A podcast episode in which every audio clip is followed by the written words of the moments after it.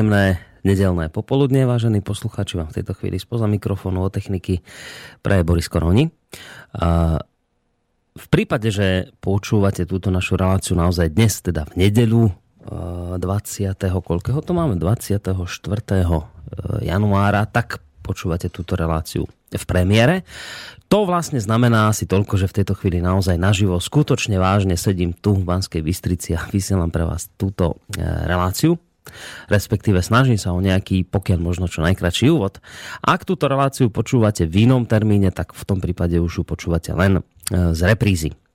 My sme začiatkom tohto mesiaca e, práve v tejto relácii e, zažili také menšie fopá. Ja som totiž dosť pompezne oznámil vám, poslucháčom, že, že sa v rámci relácie schýľuje k akejsi absolútnej premiére istej technickej vychytávky, ktorá spočíva v tom, že sa už dokážeme priamo skontaktovať s bratislavským štúdiom nášho rádia. Teda, že sa o spojenie oboch štúdií Eh, do jednej relácie už nebude len hovoriť, ale že to skúsime aj prakticky urobiť. Teda ja ako moderátor Banskej Bystrici s hosťom, ktorý sedí v štúdiu v Bratislave. Sluby boli veľké a predpokladám, že očakávania niektorých poslucháčov ešte väčšie a naše úplne najväčšie. Napokon to celé dopadlo úplne inak, eh, naopak presne opačne. Teda sme mali také šialené technické problémy, že sme napokon asi po prvýkrát v histórii tohto rádia museli reláciu hneď v podstate v jej úvode ukončiť pre spomínané technické problémy. Jeden by povedal, že si e, po takejto katastrofálnej skúsenosti dáme s touto vychytávkou pokoj, No ale nie je tomu tak, je to presne naopak. Ideme sa o to pokúsiť opäť, vážení poslucháči.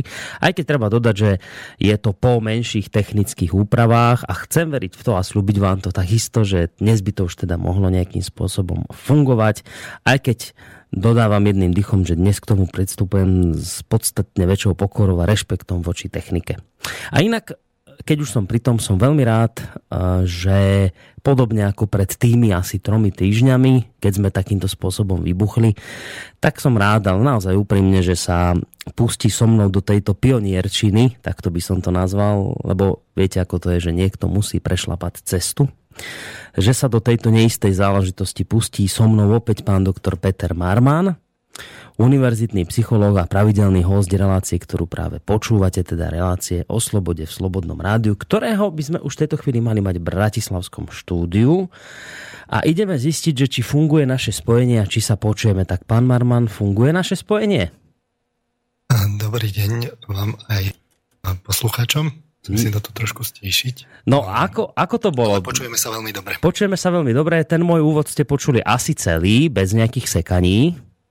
Počul som ho úplne perfektne. No, takže tým pádom to znamená asi toľko, nechcem to veľmi zakriknúť, budem opatrný v tých hodnoteniach, ale vyzerá to asi tak, že sa nám tie tie technické problémy spred troch týždňov podarilo odstrániť a teraz to asi to znamená toľko, že teda to spojenie medzi Bratislavou a Bystricou už bude fungovať, aspoň teda verím, že to tak bude. Takže vážení poslucháči, počúvate reláciu o slobode v Slobodnom rádiu. Hosťom samozrejme pravidelný host, doktor Peter Marman, univerzitný psychológ, v tejto chvíli v Banskej Bystrici. On sedí v Bratislave a ja, teda Boris Kononi, v Banskej Bystrici v štúdiu. Tak, e, skôr ako sa teda pustíme do témy, ešte technické veci ohľadom vašich nejakých prípadných e, otázok alebo názorov, ktoré môžete samozrejme v tejto relácii vyjadriť. Dnes však nevolajte do Bratislavského štúdia, ale naopak na číslo do Bystrice, čiže 048 381 0101. To je číslo, ak budete mať nejakú otázku alebo chcete vysloviť názor, tak na toto číslo volať ešte raz 048 381 0101 a maily môžete adresovať na, na adrese studiozavináčslobodnyvysielac.sk Prípadne ešte aj môžete písať cez, cez našu internetovú stránku. Tak to je z mojej strany na tento úvod všetko. Pri tom pohľade do dnešnej témy pán Marman by sme sa mali povenovať aure, tak znie názov dnešnej relácie. Uh, ideme hneď na to, alebo ešte máte niečo pred tým, pred touto vážnou témou? Mám takú malú vsúku. Uh-huh. Minulej relácii sme dostali otázku ohľadom toho, že či to, čo práve prebieha pri migrácii, či to náhodou nie, nie je možné nazvať genocida bielej rasy. Uh-huh. A my sme na ňu nejako odpovedali. Viem, že som teda včera pozeral po internete, pozeral som na neoficiálny archív Slobodného vysielača na YouTube, kde mm, vlastne používateľ, ktorý ho organizuje, pridal k tomu aj nejaký komentár, lebo ten úsek e, ohľadom tej otázky vybral do zostrihu týždňa spolu aj s nejakým úrivkom od Vlka a ešte ďalšími. Uh-huh. plus tam pridal komentáre, že Vlk, hm, Korony a Marmana si nevideli dokumentu genocidy Belochov Endgame a je tam aj nejaký taký link. Takže hm, rád by som možno ešte niečo k tomuto povedal. No, tak na úvod a potom sa povenoval téme. Áno, ja si spomínam, že táto otázka zaznela a teda mám pocit, že vy a ja takisto som odpovedal teda, že to ako genocídu nevnímame, že to je príliš akoby prísilné e, slovo že niečo sa teda negatívne deje, ale že ešte na genocídu by sme to nevideli. Tak to mám pocit, že sme odpovedali. Teda minimálne za seba to viem povedať. Takže to ma bude celkom zaujímať, že čo k tomu ešte teda mienite dodať k tejto veci. Tak ja som si pozrel ten referencovaný dokument, ktorý som e, nevidel, videl som však podobné. Je to taký krátky populárny dokument o demografických zmenách. Uh, Keby som to mal tak stručne zrekapitulovať, tak e, vlastne v prvej časti eviduje mm, zmeny, ktoré prebiehajú e, v, tej, v tých západných krajinách, kde dochádza teda k tomu, že biela rasa je na ústupe. Teraz vlastne rekapitulujem ten dokument. E, z tých faktov je tam vybraté, že Belosi, Briti v Londýne už sú v tomto momente menšinou. Vôbec Belosi v Británii pred rokom 2050 budú menšinou v celej Británii. Ďalej mm, to, že vlastne bieli Američania takisto budú v polovici tohto storočia menšinou v Spojených štátoch. Tá faktografia je v celku jasná tá dynamika. Mohli by, mohli by sme pripojiť aj ďalšie fakty, že Napríklad um, najčastejšie meno novorodenca v Belgicku je Mohamed. Brusel bude čoskoro uh, väčšinovo moslimský, uh, čiže menšinovo kresťanský a to je prosím pekne hlavné mesto Európy. A to hovoríte všetko veci z toho, z toho dokumentu? Teraz? Ohľadom toho Belgicka, to som už pripojil ja. Uh-huh. Ten dokument potom rekapituluje nejaké, ukazuje nejaké vyjadrenia jednak vysokých politikov, ale aj úradníkov. Čiže je tam napríklad vyjadrenie e, ex-prezidenta Francúzska e, Sarkozyho, e, ktorý doslovne hovorí, že cieľom je, že teda tak, je taká kontroverzná téma, ale že cieľom je prijať výzvu masového miešania v 21. storočí. Doslova hovorí, že nie je to otázka voľby, ale povinnosť. Jednoducho je to imperatív a nemôžeme konať inak. Lebo v opačnom prípade riskujeme, že budeme čeliť vážnym problémom. E, nešpecifikuje akým. Ďalej tam vyjadrenie prezidenta Spojených štátov Obamu, e, že Amerika je silná kvôli diverzite. A sú tam vyjadrenia úradníkov, ktorí hovoria o programe Affirmatively Ordering Fair Housing, ako budú kontrolovať belochov v každej jednej štvrti, aby nedochádzalo teda k, k segregácii.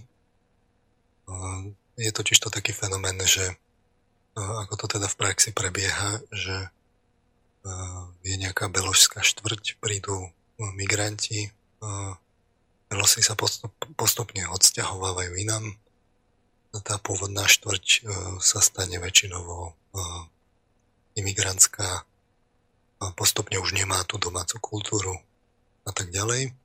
No a vlastne to je negatívny fenomén, že tí belosi sa stále stiahujú ďalej a ďalej. To treba kontrolovať. Máme vlastne aj ďalšie také pojmy, ktoré by sme my mohli zase dodať tomu dokumentu ohľadom, ja neviem, pozitívnej diskriminácie, sociálnej inklúzie a tak ďalej. no ale ten dokument smeruje potom k tomu, že teda o, o, o tej imigrácii neprebehlo nikdy referendum, či to obyvateľia chcú. A rekapituluje, že teda máme tu masovú nanútenú imigráciu do belovských krajín mm-hmm. a mhm. iba do belovských krajín, mm-hmm. kde kladú otázku, že prečo sa to nedieje inde. No, napríklad v Číne, v Japonsku, v Afrike, prečo sa to deje len v tých západných krajinách. Z toho no, vlastne smerujú ku kroku, že okrem toho je tu vládou nanúcovaná integrácia do všetkých oblastí, kde žijú belosy, ktorá je vlastne v tých, tých štátnych programoch a vlastne zo, zákon, zo zákonov vyplývajúca. Plus k tomu ešte treba pripočítať neustálú propagáciu rasového miešania za, demo, za demonizácie všetkého, čo patrí k, tradic, k tradičnej beložskej kultúre. No a odtiaľ to uzatvárajú, že je to plán, že je to plánovaná genocída bielej rasy, lebo keď sa to zrekapituluje, že aké sú vlastne podmienky na genocídu, že ako je definovaná, tak vlastne mm. vidno, že to je genocída bielej rasy. Čiže toľko je v, tej dokument, je v tom dokumente je to asi nejakých 20 minút. Mm. A, čiže z tohto pohľadu by sa naozaj mohlo zdať, že dochádza vlastne ku gen, genocíde bielej rasy. Um, tam tie otázky sú, že mm, keď si niekto myslí, že to je také jasná odpoveď, že to, to nie je, to je len nejaká konšpiračná tá, tak tam sú také vôbec akože otázky filozofické, že teraz už vlastne sme mimo toho dokumentu, to už analizujeme my. A aj keď toto vlastne bolo v tom dokumente, že každý má slobodu, teda v, tý, v tom slobodnom svete by mal mať každý slobodu a s tým súvisí aj mal by mať slobodu vybrať si, kde bude bývať. Ale Belosi nemajú slobodu, lebo musia bývať e, vlastne s imigrantami, sú k tomu uh, nútení, lebo inak sú rasisti a segregujú sa. Mm-hmm.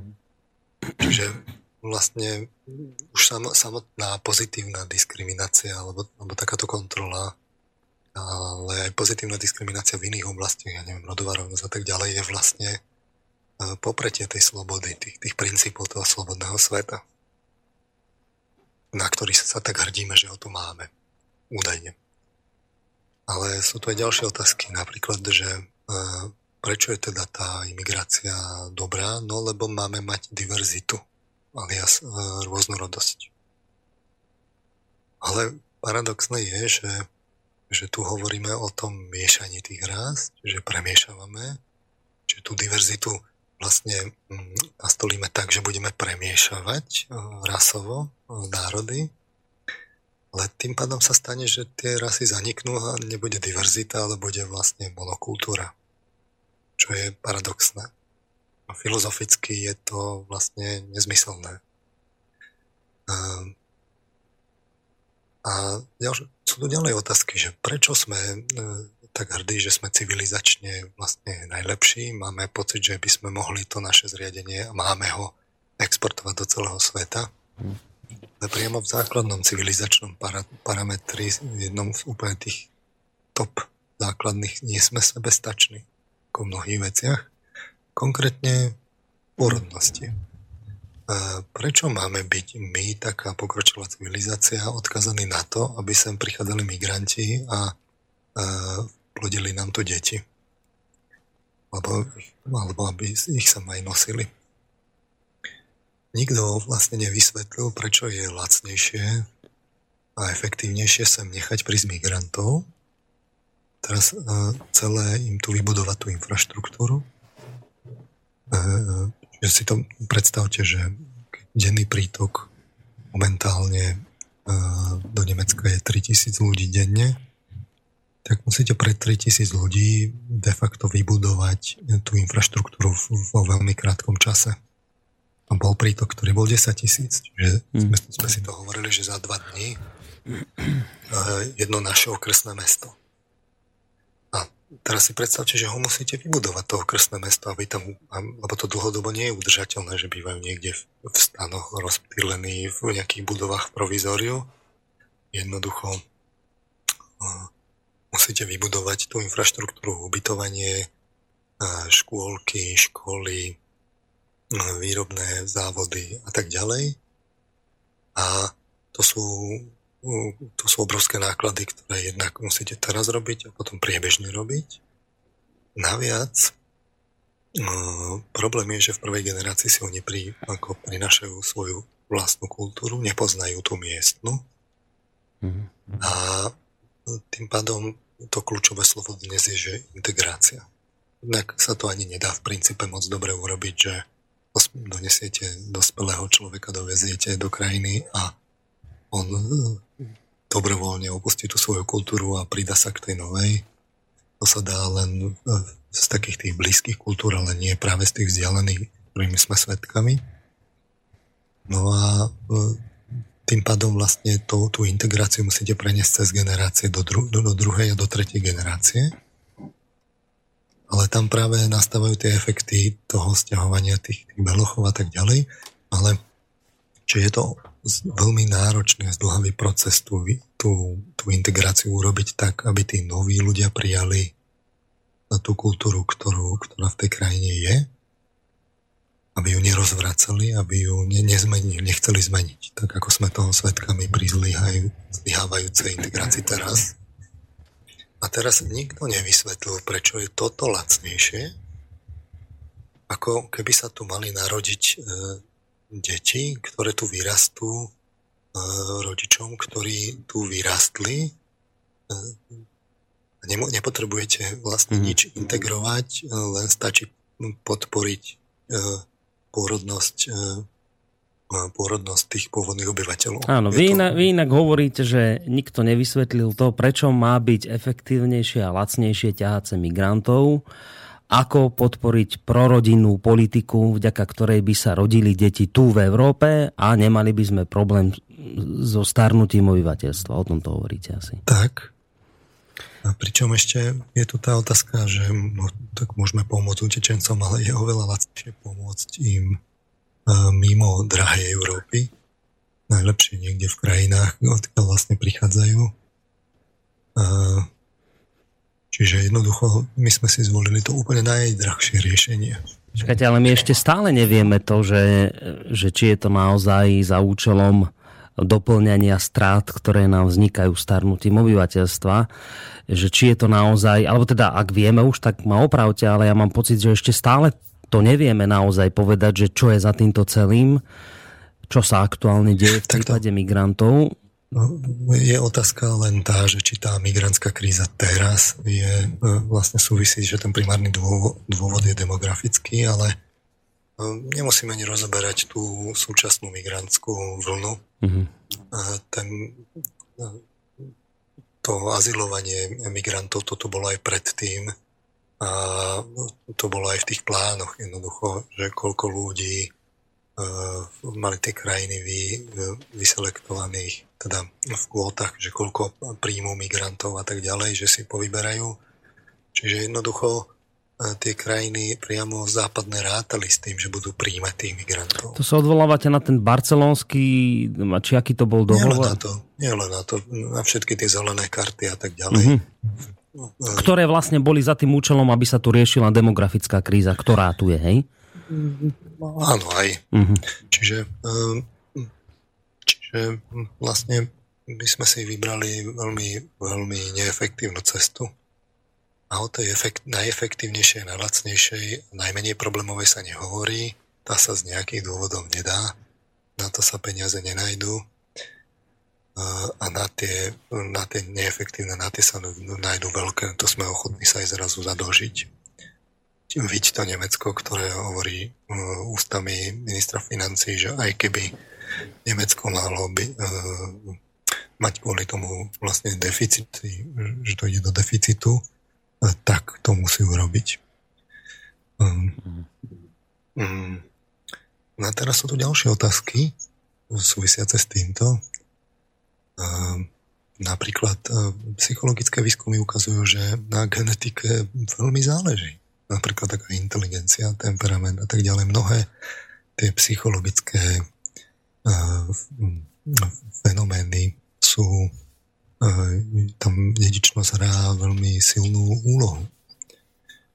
Je to ekvivalent toho, ako keby vám mm, ako keby ste si mali vybrať, že či, či budete mať vlastné dieťa alebo adoptované. S tým, že no, tu teraz vlastne toto vieme zo psychológie, že, že tie, tie, to genetické pozadie mnohých tých psychologických fenoménov, že je jednoducho evidentné.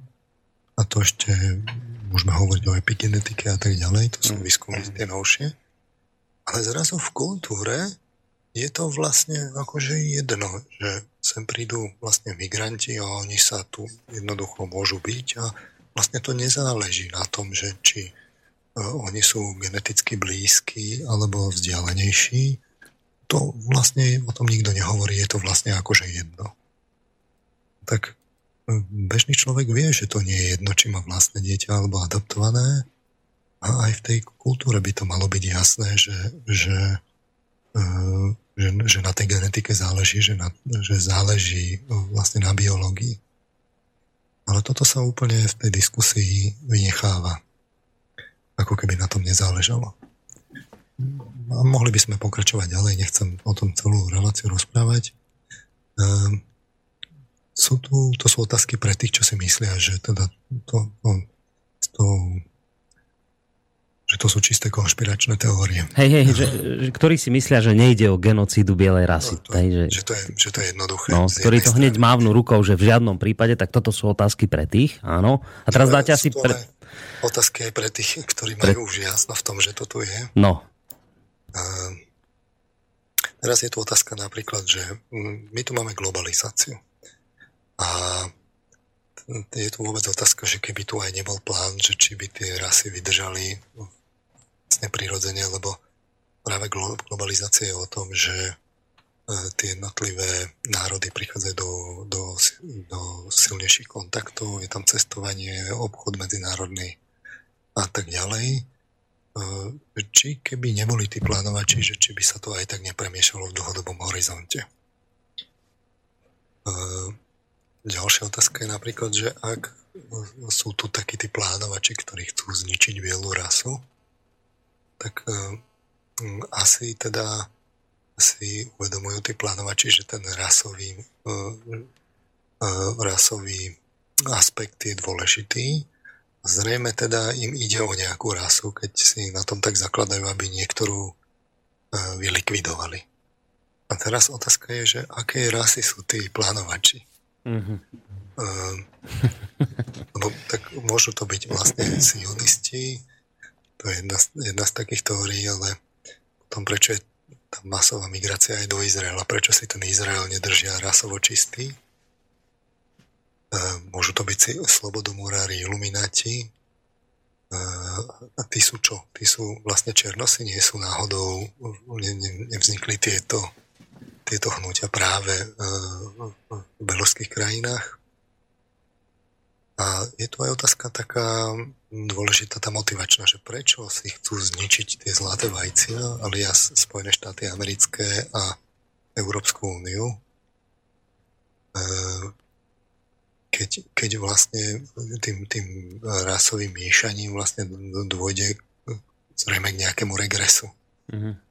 A teda aj ekonomickému úpadku daných. Aj ekonomickému úpadku a krajín. to sú, prost, to sú jednoducho konkurenti vyrastúci celosvetovo, že e, bola to práve biela rasa, ktorá mala prevahu a práve ona priniesla novovek a technologický pokrok a ten, ten, ten, je založený práve na tej inteligencii, kde práve na tej dedičnosti záleží. Hm. Tak prečo si to vlastne takto likvidujú? Ja by som vám na to odpovedal, no preto, lebo za zvláštnych okolností práve bola biela rasa to, tá biela rasa, ktorá prišla s otázkou multikulturalizmu, to neboli To neboli černosy, neboli to ani žltí, ani iní, ani červení. To bola práve biela rasa, ktorá začala intenzívne špekulovať nad otázkou multikulturalizmu a vzájomného obohacovania sa kultúr. No ale podľa na e, vlastne týchto ľudí je to práve inektovaný konštrukt, ktorý má, ktorý má e, ochromiť vlastne tú pozornosť Belochov a tak, aby sa mohli, aby mohla prebiehať tá genocída. Takže otázka je, že, že keď je to takto, tak vlastne ako aký je ten motív, že ak, akej, akej rasy sú tí, Hej, ale... tí plánovači a, a hlavne aký motív majú, prečo si teda ničia tie zlaté vajcia. Uh, teraz ja to nechcem uh, bagatelizovať, tá téma je vážna. Ja som uh, niečo už aj tak vlastne načrtol hovoril som to pri tých motiváciách tých megaoligarchov, megaoligarchov, o ktorých hovorím. Ja tvrdím, že to nevysvetlíte len peniazmi a chámtivosťou. Presnejšie povedané, je tam nejaké také religiózne, respektíve okultné pozadie. Je v tomto momente irrelevantné, či sú to sionisti, slobodomurári, ilumináti a, a tak ďalej. Dajme toto úplne bokom. Uh, hovoril som, že si musím vybudovať aparát, na to, aby som sa k tomu mohol vlastne vyjadriť, takže pomaly, ale isto sa blížim. E, podľa mňa je skutočnosť ešte oveľa horšia ako tie najčernejšie plány genocidy bielej rasy. Takže nechám teraz poslucháčov v tomto smere. E, budem ich napínať celkom marketingovo. Mám za sebou nejakých teraz 12 relácií, e, no 10 relácií vlastne čo si robím ten aparát, tak ešte zo pár ich treba vydržať. Čiže toľko ako odpoveď vlastne na tú, na tú, na ten odkaz. Ten človek, čo robí archív, neoficiálny slobodný vysielač, je taký prominentný poslucháč. Veľa to urobil dobrého pre vysielač, tak som považoval za potrebné odpovedať v tomto mm. smere.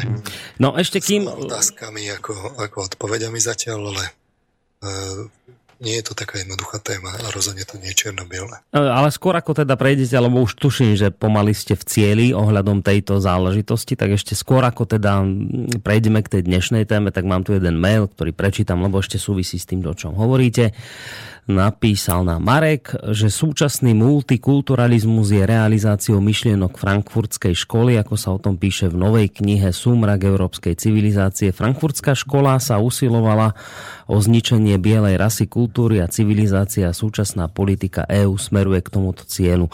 Toto napísal, ale práve tá otázka istá, ktorú ste tu nastolili, platí v prípade Mareka a vôbec tej celej frankfurtskej školy, že ak to teda takto je, tak prečo by sa príslušníci bielej rasy, lebo tak evidentne, keď ide o frankfurtskú školu, tak Frankfurt je v Nemecku, a Nemecko je pokiaľ viem krajina, kde žije biela rasa, tak prečo by sa ja, že vy sa pýtate, že tú otázku veľmi dobrú, že prečo by sa teda zástupcovia bielej rasy snažili o genocídu bielej rasy, že by robili vlastne akoby sami sebe do vlastného kurína, takto to poviem. No, ne, nestačí povedať len, že je tu teda uh, nový svetový poriadok a uh, sa tu uh, vlastne realizuje genocida bielej rasy, ale že prečo? Kto ju robí? Prečo? Hmm. Nestačí len skonštatovať, že sa to deje, aj keď e, vlastne mnohé tie veci sú fakt uh, namierené vlastne proti tej, proti tej kultúre je úplne evidentne a okato. Uh, dôležité je poznať vlastne kto a prečo to robí. Hmm. Takže marketingovo to uzatvoríme. Takže marketingovo to uzatvoríme, že je to oveľa horšie, ako si poslucháči myslia a ako to je, poviete neskôr. Ja si myslím, že to je horšie. No. Významne. A dnes nemám na vás tlačiť, dnes nič k tomu nepoviete. Dnes vám k tomu nič nepoviem. no dobre. Dnes namierené úplne inde. Úplne Dobre. No ideme, ideme úplne inde, ale teraz mi povedzte, že dáme si medzi tým nejakú hudobnú prestávočku, aby sme oddelili vlastne to, o čom sme teraz rozprávali a budeme priamo... Dáme si, dáme si takú krátku prestávočku. Dobre. Ja som vám tam poslal linky na, na hej, hej, Mám od vás niečo, takže poďme hneď na to. Videl som, že nám aj ľudia volali, ale chcem vás poprosiť, vážení poslucháči, počas relácie, ak sa bude dať, teda už dobre bude, ak sa budete pýtať k tomu, čo budeme rozoberať po pesničke, z nejakého iného dôvodu, len kvôli tomu, lebo dnes naozaj téma relácie znie aura, ale to neznamená, že sa v budúcich dieloch, ako vám aj pán Marman naznačil, to neznamená, že sa k týmto záležitostiam, o ktorých sme sa teraz rozprávali, nedostaneme. Práve naopak, vyzerá to tak, že práve že čoskoro a vtedy, keď to teda riešiť budeme, tak vtedy budú na mieste aj vaše otázky k tej téme. Dnes teda, ak budete mať nejakú otázku telefonickú, tak vás poprosím naozaj k téme aura, respektíve to, čo budeme riešiť po pesnička. Keď už toľko o tých pesničkách hovorím, tak si poďme zahrať.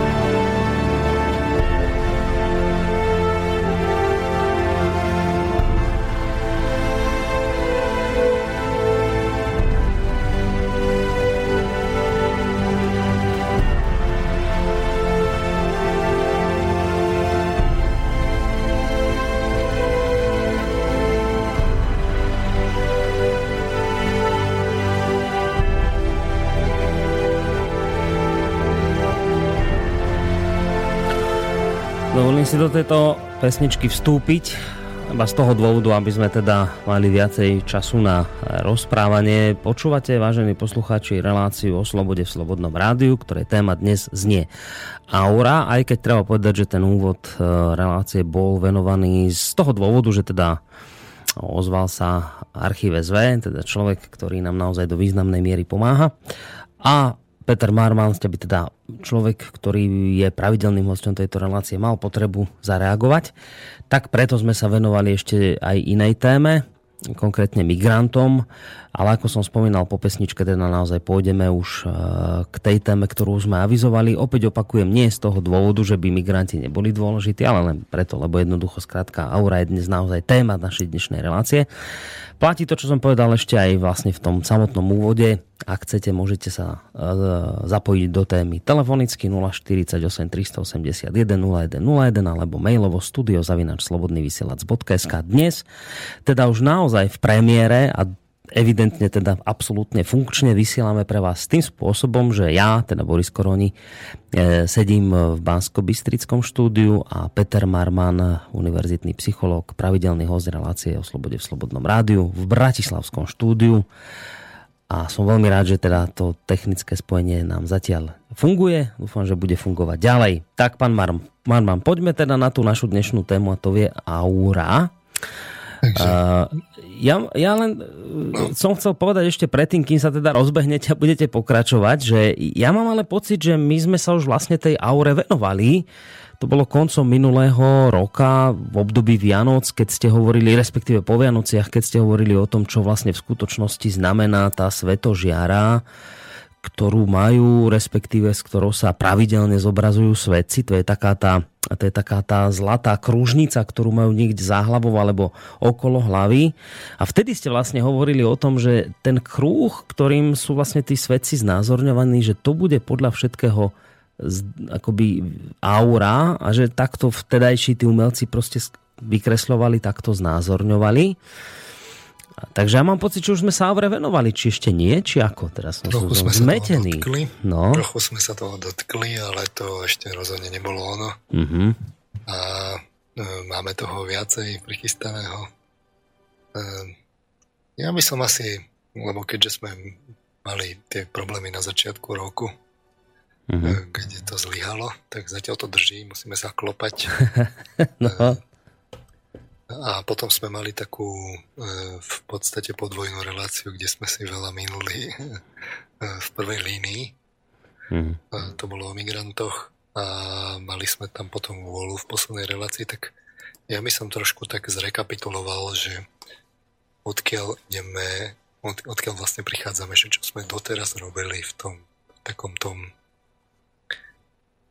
v takom tom priebehu, že ako tú slobodu rozvíjať. To mm, sme začali v 32. relácii takým úvodom do psychológie. My sme si rozobrali základné psychické procesy, takú psychológiu v kocke sme si urobili. Hovorili sme, že na tej fyzickej úrovni mm, je nejaké vnímanie a vôľa, alias senzomotorika.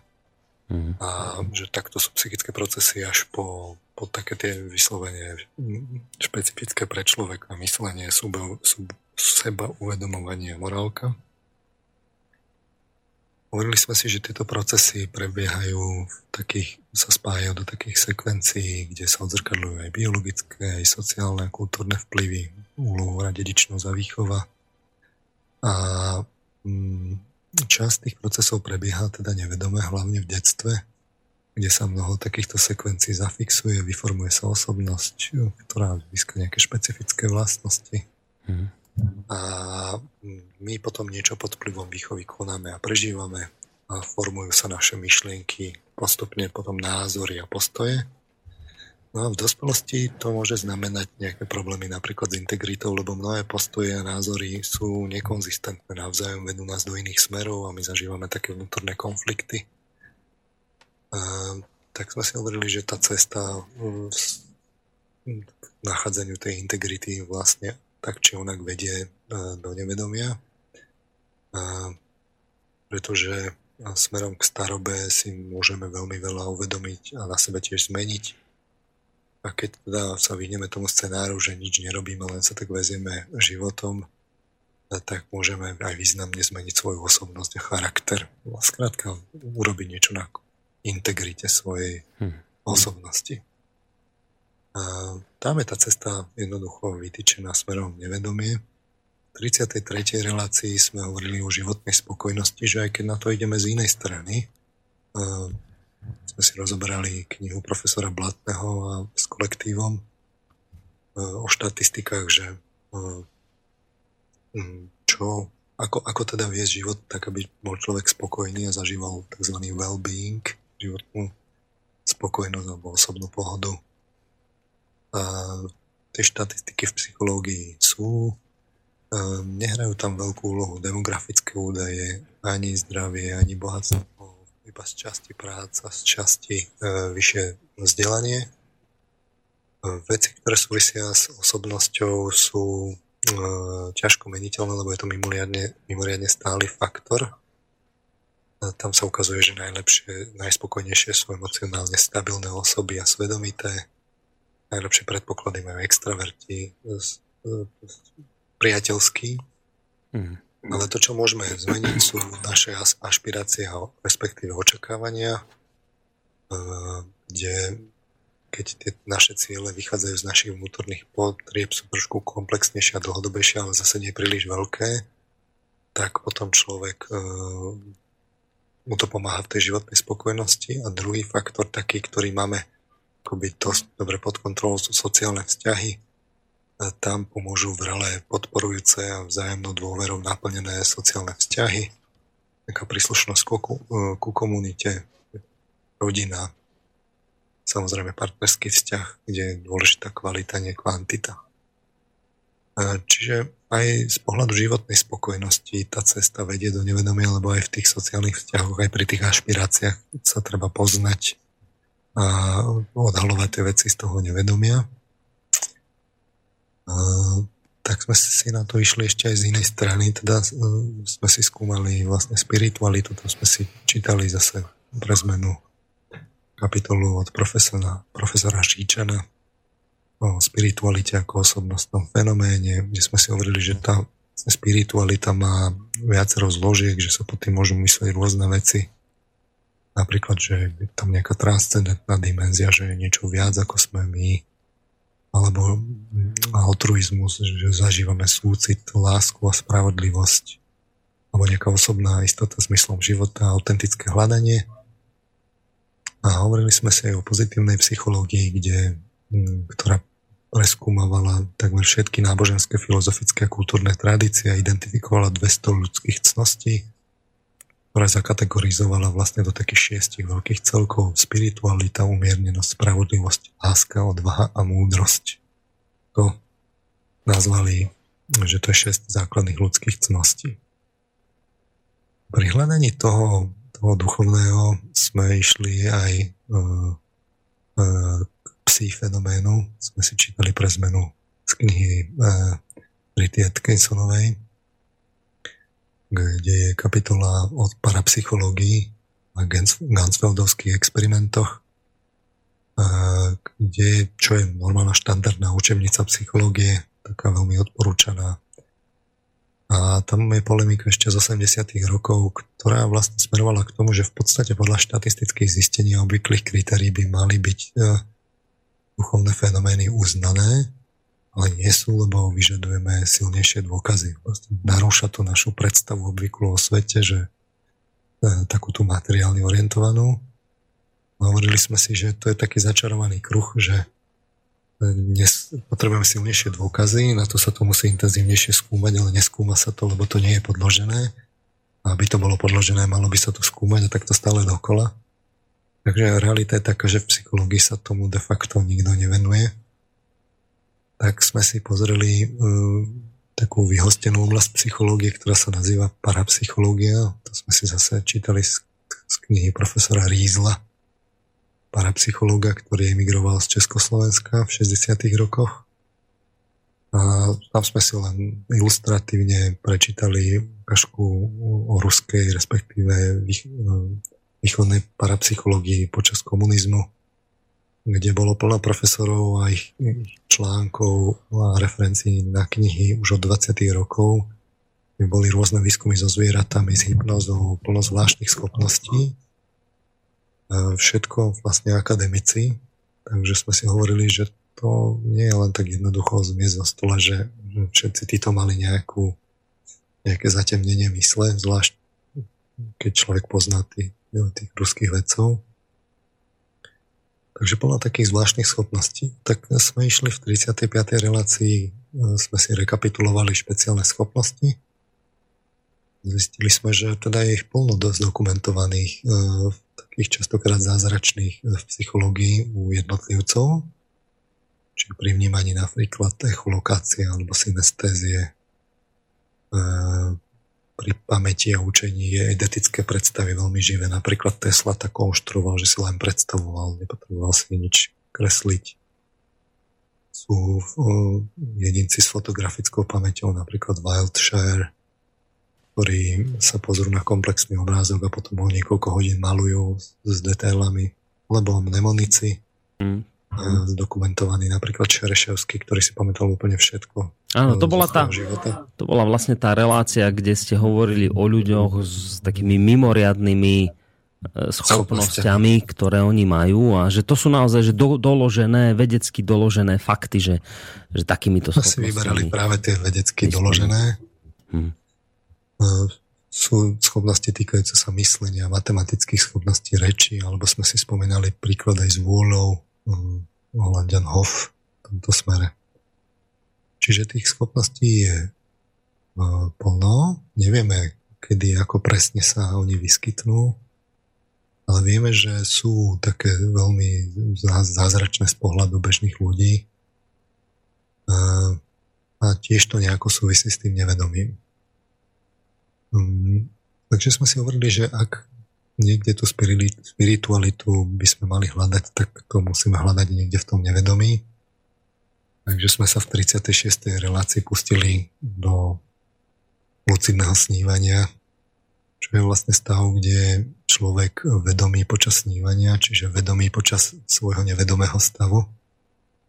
Trochu taký paradoxný stav vedomia, kde podľa metrik EEG tých zaužívaných metrík je zrejme, že spí, ale vlastne cez pohyby očí, ktoré v, v REM spánku vlastne človek dokáže nimi pohybovať, tak môže signalizovať, že, že je vlastne aktívny. A hore to boli výskumy Laberža.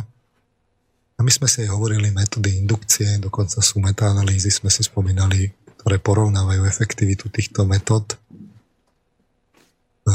treba si to predstavovať také trošku roz, také rozprávkovo zázračné, asi niečo na spôsob filmu Počiatok, kde teda žijem vo svete svojich vlastných predstav. Je len otázka, že či teda sú to len moje predstavy, alebo je tam aj nejaký e, intersubjektívny charakter, keby som to povedal tak vedecky, že či to nie je náhodou aj niečo objektívne tam to sme si hovorili, že to musí nejako súvisieť s významom snov. A to sme si zatiaľ nechali otvorené, ale hovorili sme si potom, že v 37. relácii, že je možné trénovať nielen lucidné snívanie, že sa teda preberiem po, počas sna, ale že môžem rovno aj vedome zaspávať, čiže pozorovať prechod počas zaspávania, kde môžem sledovať e, vypínanie tých vyšších e, psychických procesov viazaných na kôru, ktorú potom na prístrojoch vidíme, že tá aktivita tam klesá. No my sme si aj hovorili, aké sú tie milníky, ktoré možno sledovať, ako to možno cvičiť. A s tou podmienkou, že si ale človek zachová to vedomie. No a prínosom také, E, takéhoto niečoho je napríklad zvýšenie citlivosti, ako ovplyvňuje emocionalita vy, vyššie procesy, lebo ak sa tie kôrové procesy v podstate nejako utlmujú, tak to práve emocionalita, ktorá v snoch získava významnejšie postavenie než počas bdenia. Ale aj vlastne dochádza k fenoménu, že dochádza k zosilneniu predstav, sú zretelnejšie, štrukturovanejšie a tak ďalej skrátka silnejšie a človek si po istom čase takéhoto tréningu môže uvedomiť, že vlastne snové vedomie ako také, ktoré má počas snívania, mu funguje aj počas bdenia. Vlastne, že to v skutočnosti funguje nepretržite, akurát, že bežný človek si to počas bdenia neuvedomuje, že mu to funguje, uvedomuje si len tie následky, to, tie vplyvy na predstavivosť, fantáziu, obrazotvornosť ale neuvedomuje si na, napríklad, ako mu to prerušuje asociácie pri myslení alebo v iných psychických procesoch. A, takže uh, sme si to hovorili, že keď Freud hovoril, že sen je kráľovská cesta do nevedomia, tak sen, Freud ešte myslel tak, že môžeme skúmať akoby spomienky na sen.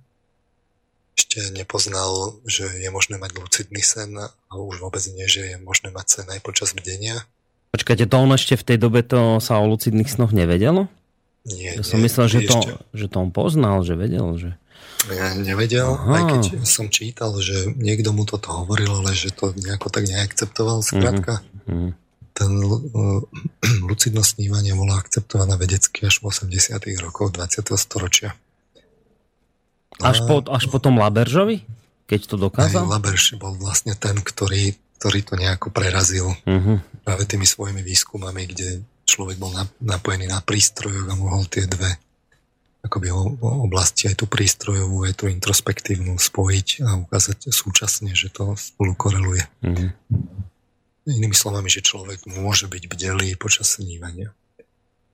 No a hovorili sme si, to sme, vlastne, to sme si hovorili, že to je vlastne taký nástroj jednak na to, aby človek mohol vyhodnocovať, teda experimentovať s tým, že čo sú to vlastne ten, tie sny, ktoré my máme, že keď, keď, keď to môže overovať počas bdenia, tak to môže overovať oveľa presnejšie, ako keď, keď je uzavretý vo svete predstav a kde, kde je možné všetko alebo väčšinu vecí meniť a, a tak ďalej. Tuto vec sme si zatiaľ ešte nechali samozrejme otvorenú, ale prešli sme potom akoby k tej takej praktickejšej spiritualite.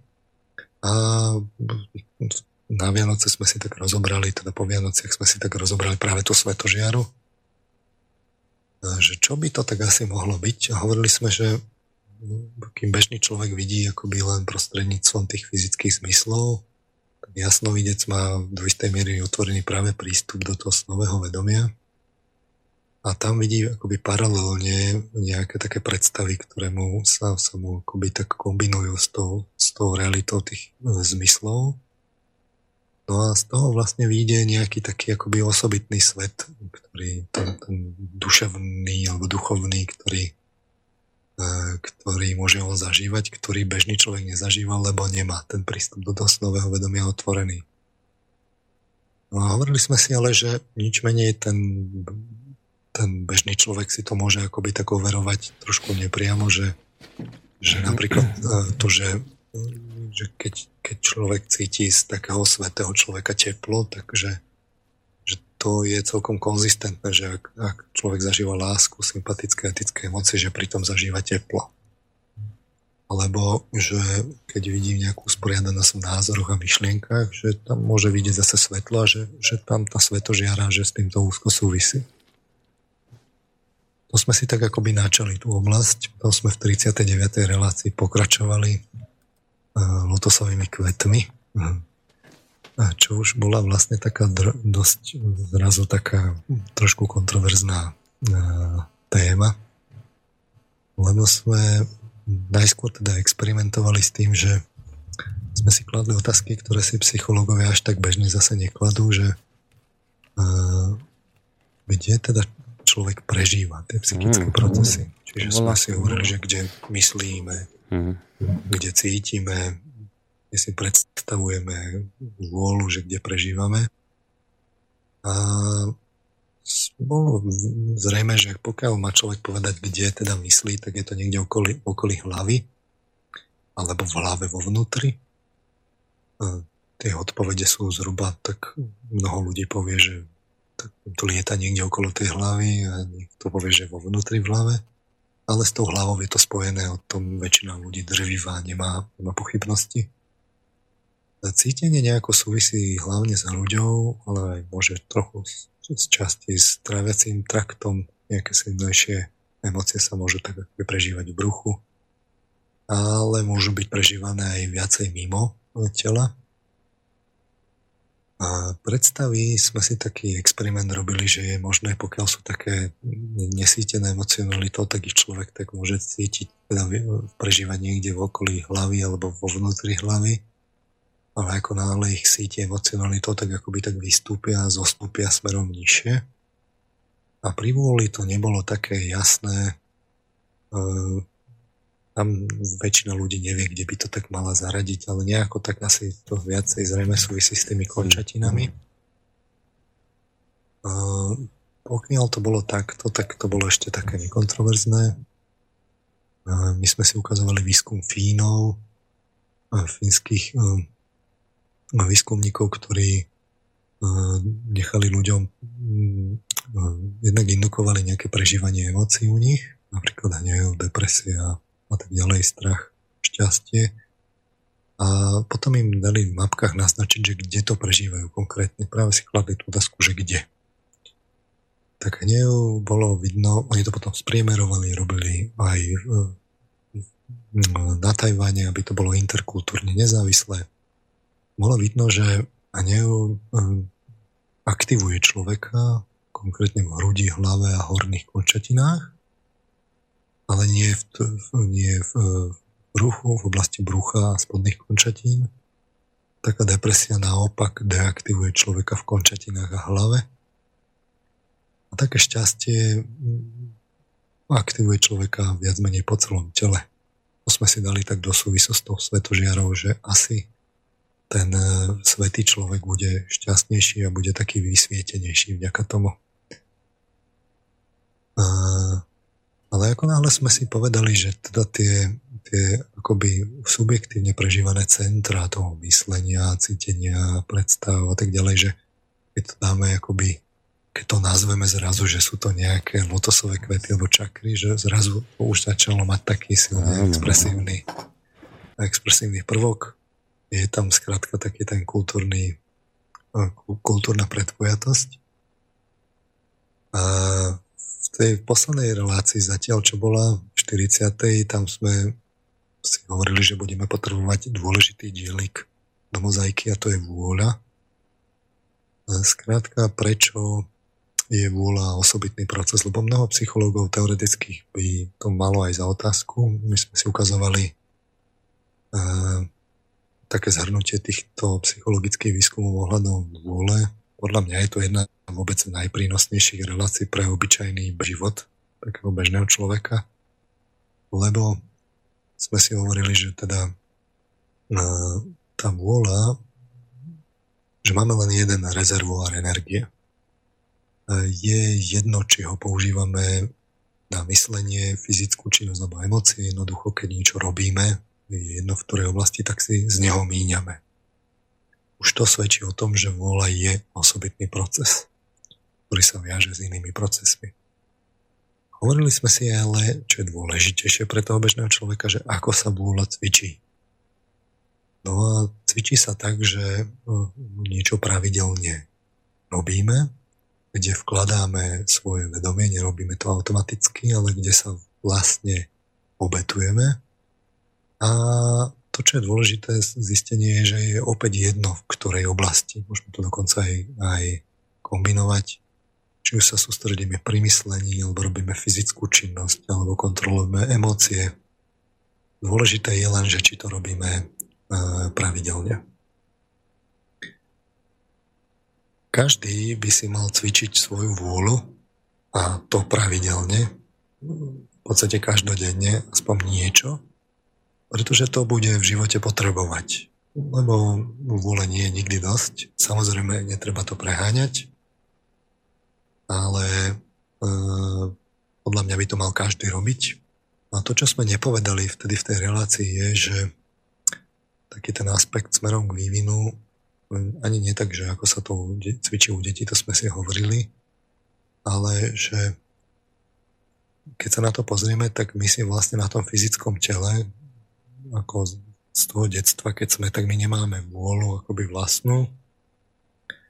My, my vieme len tak nejako inštinktívne hýbať tým telom, tam sme veľmi agilní a len postupne si získavame uh, ten, ten rezervoár vôľový uh, pre, pre, pre nás, pre seba, ako vlastne takú nezávislú psychickú schopnosť.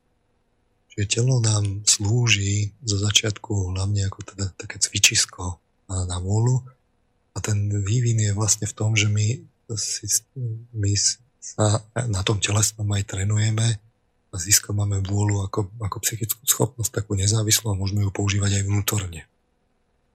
A to som chcel vlastne dodať k tej minulej relácii.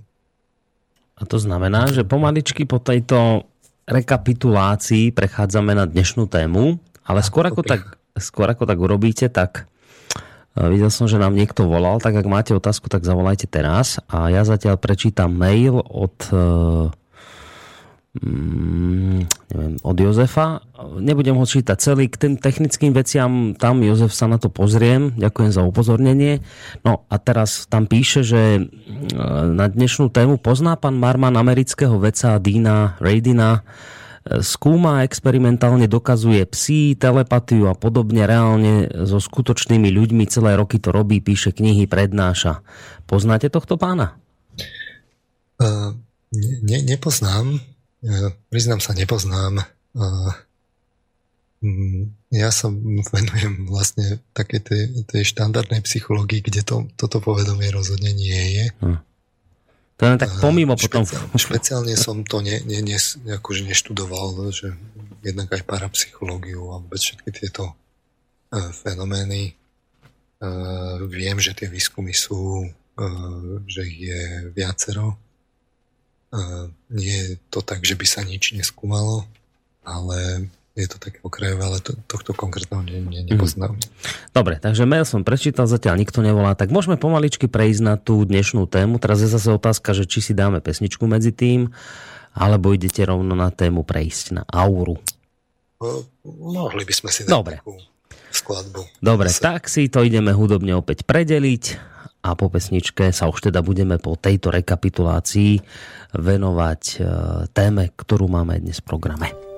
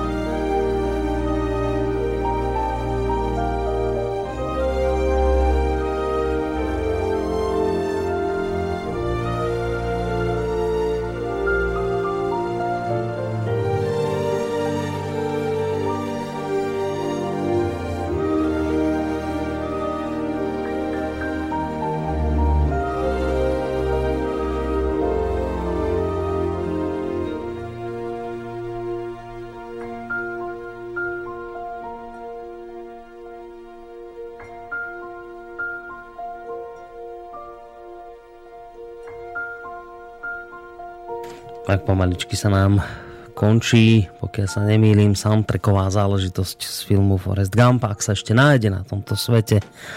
človek, ktorý tento film nevidel, žije v tejto chvíli na Slovensku a počúva túto reláciu, tak okamžite to je povinná vec tento film vidieť čím najskôr. Počúvate reláciu o slobode v Slobodnom rádiu.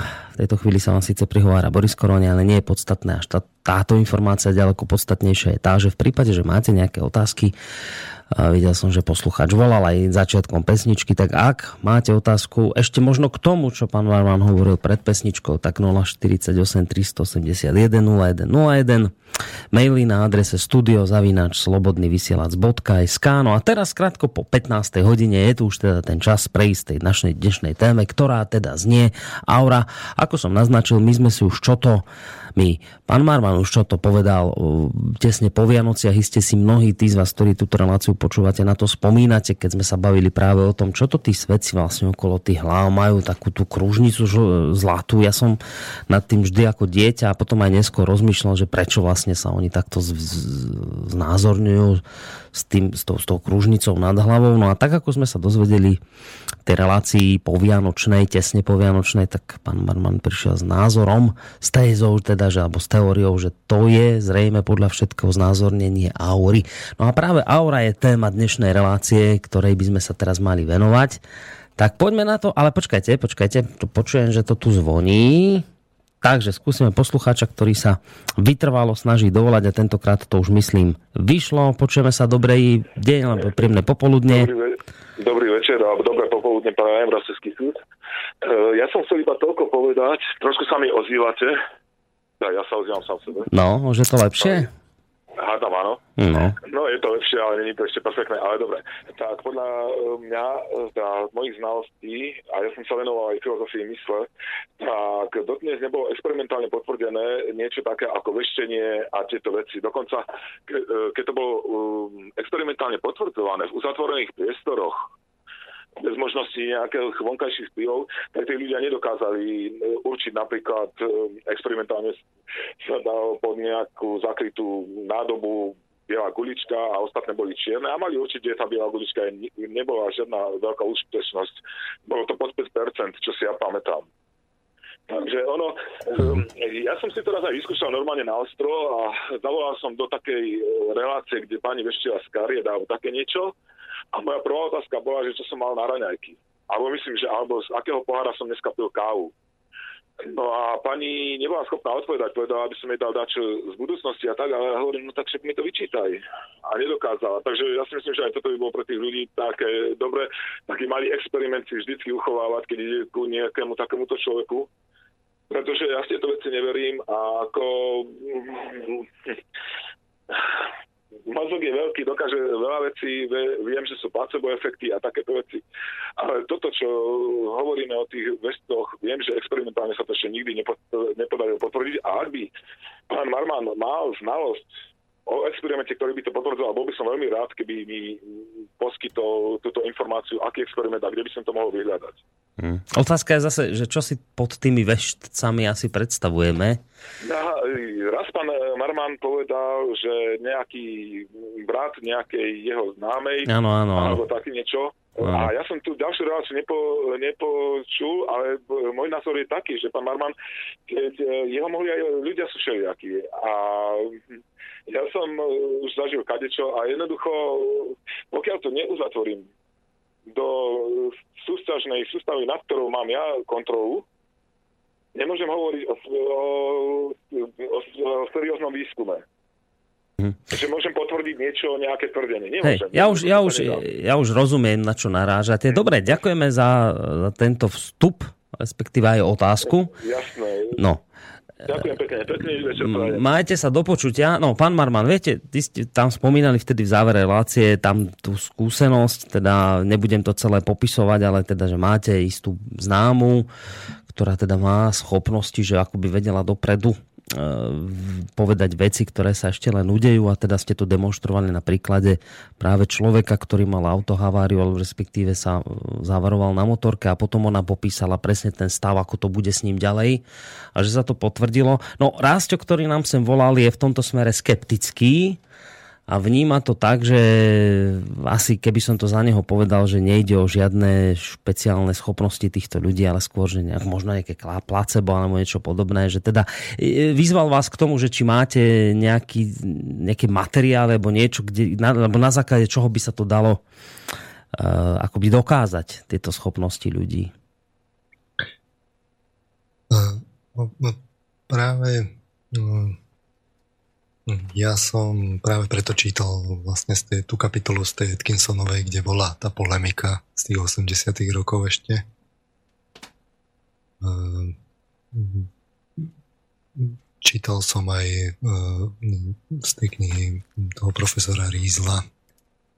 Ehm, asi by to trebalo naozaj ako podohľadovávať, že, že tie originálne, originálne zdroje, ale tú, tú Ritu Atkinsonovú som mal uh, ako za dôveryhodný zdroj, ktorý je naozaj odporúčaný vlastne katedrami psychológie, ako odporúčaná literatúra, ktorá práve to sumarizuje ako z nejakého z takého pohľadu aj, že sa zobrali metaanalýzy a tak ďalej. A naozaj ten záver bol, že keby sa na to kladli obvyklé kritériá, tak by to, by to muselo byť uznané, ale, ale tie obvyklé kritéria e, do dôkaznosti na to nestačia. Mm-hmm.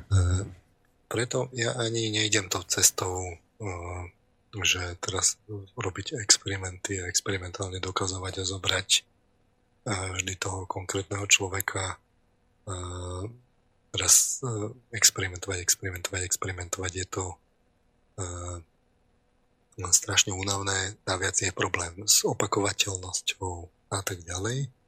Ale idem na to z inej strany, že sa snažím ukázať uh, nejaké tie uh, prepojenia práve tých periférnych oblastí psychológie a ukázať, že, že ako by to mohlo dávať logiku. Čiže ja som najskôr ukazoval vlastne doteraz to, ešte stále ukazujem, že, že čo to vlastne znamená byť v úvodzovkách e, jasno zrivý, že, že čo by to mohol byť za stav vedomia. A, poťažmo potom je tá druhá dôležitá otázka, ako by sa to asi tak mohlo vyvíjať. To, že som spomínal nejaké, nejakú svoju známu, ale, ale aj známeho som spomínal ohľadom práve tých experimentov, ktorých ja som bol svetkom, kde tam tá úspešnosť bola vlastne 100% tak e, to je druhá vec, to ja som uvádzal len ako takú svoju individuálnu skúsenosť, ale e, neocitujem tu teraz, e, neviem aký dlhý zoznam tých, tých, tých výskumov, považujem to konec koncov aj za zbytočné, mm-hmm. lebo aj keby tu zrovna teraz na stole ležal taký výskum, čo je to tým ľuďom platné, že dobre, tak niekto takú schopnosť má a čo? Veď tu sú ľudia, ktorí majú preto som to aj citoval, schopnosti také, že ohľadom naozaj ako vlastne myslenia, spomínal som toho indického chlapca, ktorý, e, ktorý rovno písal algebraické vlastne výrazy také, že dodnes ich lúštia na Harvarde. E, odkiaľ to ten chlapec zobral? A môžeme sa potom baviť o tom, že či je tam tá kapacita mozgu a tak ďalej, bežia tam nejaké nevedomé procesy a tak ďalej. A to je pre mňa v skutočnosti až podružná otázka. Dôležitá je povedať si vôbec, že čo to vôbec je. Ja mám nejakú takú skúsenosť práve s týmito ľuďmi, lebo som sa tak snažil nejako obehnúť tých ľudí a snažil som sa byť pozorný, že čo by to z toho psychologického hľadiska mohlo vlastne znamenať, že ako by som ten stav vôbec vysvetlil. No a idem teda tou cestou toho, toho vysvetľovania. A rád by som aj dnes pokračoval v tomto smere, čiže na stôl určite experimenty teraz nedám. Keď má poslúchať záujem spomínal som tu Ritu Atkinsonovú, treba si tam pozrieť, tam sú referencované výskumy, tam si treba pozrieť tie citácie a, a pozrieť si tie originál výskumy a tie metaštúdie, ktoré tam boli robené, alebo teda siahnuť po tej knihe profesora Rízla a, a pozrieť si tam zase výskumy a dohľadať si ich zase v tej, v tej literatúre. Čiže tak by som mu zavrel Dobre. odpoveď Dobre. poslucháča. Dobre, poďme teda na tú auru, lebo už nám pomaly ostáva len nejaká necelá, no niečo viac ako pol hodinka, tak poďme teda naozaj už k tejto téme. Dobre, ešte skôr, než začneme, tak ja by som ešte doplnil k tej, k tej, práve k tej relácii o tej, tých lotosových kvetoch. Mm-hmm. Sme si tak hovorili, že, že, že to kresťanstvo tak brojí vlastne pre tú hm, proti týmto ako keby ezoterickým prúdom alebo poznatkom. Ja by som tak k tomu niečo dodal, že ono treba aj vlastne chápať, že nie je to len také úzkostlivé stráženie si toho svojho a nepripustenia ničoho inakého, odlišného. E, je to aj, má to aj nejaké racionálne jadro. Konkrétne e, Teraz myslíte čo, to, to správanie kresťanských církví, že, že toto odmietajú? O, o tom teraz hovoríte? Áno, áno, áno. Uh-huh. Presne to. E, tom kresťanstve je taká zásada, že starajte sa o to hlavné, všetko ostatné vám bude pridané. E, ja by som to tak povedal na tom príklade toho lucidného snívania, lebo my sme si ho tiež spomínali nie kvôli tomu, aby teraz ľudia vo veľkom lucidne snívali a tam si vlastne užívali vo veľkom tá motivácia bola práve iná. Lebo, ale na tom lucidnom snívaní to vidno, že máme teda zdokladované z tej vedy metódy na indukciu lucidného snívania, ako ten stav vyvolať. No ale tá otázka stojí, že keď to človek e, zažije, že čo potom s tým bude robiť. Tu je to dôležité si to uvedomiť, že keď e, to ten človek, že tá motivácia o tom rozhodne na začiatku, že keď ten človek je, ja neviem, že chce si, chce si len užiť viac, no tak v skutočnosti celé lucidné snívanie mu je len, to len zhorší, lebo si môže viacej hedonisticky užívať v svojich snoch a len ho to uh, je to vlastne len ďalší prostredok, ako si užiť. A tak to platí so všetkým. A práve v, tých, tých, tej religi- religióznej oblasti. A ak je tá motivácia na začiatku nejaká taká egoistická, tak v skutočnosti ten, ten vývin toho, toho povedzme lucidného snímania alebo ďalších iných schopností je v skutočnosti človeku na škodu. Alebo lotosových kvetov a tak ďalej technik tohto druhu. Naproti tomu, ak sa niekto modlí, alebo medituje v tom zmysle takom tom úprimnom, že to sme si vysvetlovali, že človek je akoby v takom stave vedomia, kde bez vnemov je a si tak akoby zosilňuje tú vnútornú aktivitu v ňom, no tak v tom prípade dosiahne tú lucidnosť v snoch počase úplne automaticky, ani sa o to nemusí snažiť. Kresťanstvo sa z princípu stará o morálku až potom o všetko ostatné. A to vidno aj v tej histórii, že začalo to už bojom, ja neviem, s gnosticizmom, a vôbec ako s filozofiou najskôr ako takou, aj keď potom počas scholastiky až e, v veku Tomáša Akvinského muselo jednoducho siahnuť aj po tej filozofii, lebo bol to práve islám, ktorý spôsobil, že, že v Európe ukazoval Aristotela. My sme Aristotela príjmali nie greckých originálov, ale vlastne od, od, od Arabov. Takže e, my dnes máme seriózny problém. Problém dneška je, že máme relativizáciu hodnot. Dnes sa celé katedry zaoberajú definíciami etiky a, a nevedia sa poriadne dohodnúť. Také onaké princípy a definícia smeria školy, ale vlastne to je dnes taká téma, ktorou trpí tá spoločnosť, že čo, čo je vlastne to dobro? Čo je vlastne to dobré? Preto my to tu sa snažíme tak uh, nielen že skúmať tú spiritualitu tak, že teraz tu sú nejaké experimenty a, a je vec vybavená, my sa snažíme vychádzať z toho vedeckého psychologického poznania a ukazovať si akoby závery, ktoré smerujú k jednotlivým tým náboženstvám. A nemáme konkrétne náboženstvo, ktoré dokazujeme. My sa snažíme, aby všetko z niečoho vyplývalo, tak ako to je vo vede bežné. A konec koncov aj kresťanstvo to tak má, že vnútorné a vonkajšie zjavenie by mali byť v súlade. To už Akvinsky hovoril.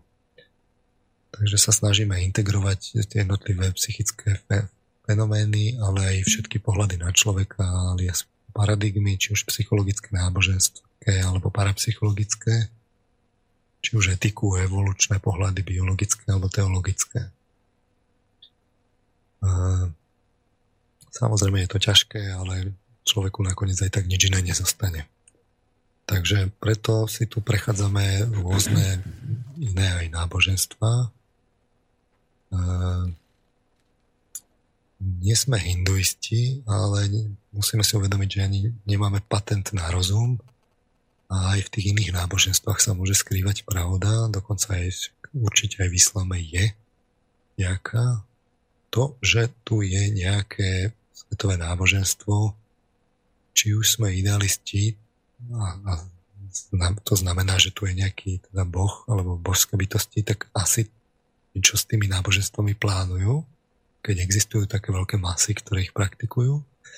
Ale sme materialisti a v takom prípade tie náboženstva musia využívať niečo v ľudskej psychike alebo sú výsledkom nejakého, nejakej psychologickej potreby, mm. Ktorá je dlhodobo rezistentná a tiež by sme mali skúmať, prečo tu tie náboženstva sú a nie, nie len tak ad hoc ich ako poveru vlastne poslať preč. Hej, hej, že, taký... že z ktoréhokoľvek uhla pohľadu, ale stále je to akoby zaujímavé. Aj, že zaujímavé je to aj, aj pre ateistu, že prečo teda e, ľudia e, vekmi proste tie náboženstva nikdy nezanikli, stále sú. Takže že aj z tohto uhla pohľadu je to zaujímavé sledovať. Toto vlastne. Materializmus bol už v antike, hmm. Demokritos.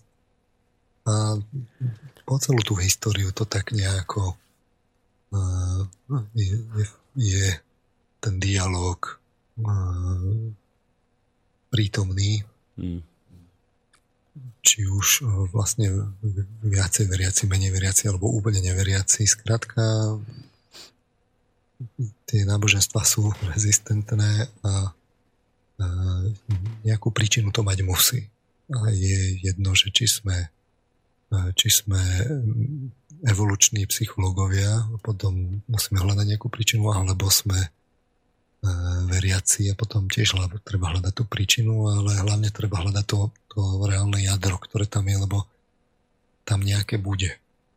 Samozrejme, ja súhlasím aj s posluchačom, čo volal, že je mnoho, mnoho takých tých povier a treba si zachovať ten zdravý skeptický rozum. E, jasnovici častokrát závisí od toho ktorého, ale no to sa evidentne úplne netriafa a napriek tomu im to nebráni si myslieť, že, že ako sú oni ďaleko. Poďme k tej našej téme. Čiže e, je tu aura. Mali by sme si povedať, že keby sme sa teda pozreli na človeka, že čo, čo vidí auru, že čo, čo tam asi tak sa odohráva v tej aure. To je tá otázka. A e, opäť si na to pôjdeme tak, e, tak z druhej strany, tak ako sme si tu ukazovali v tých predchádzajúcich reláciách.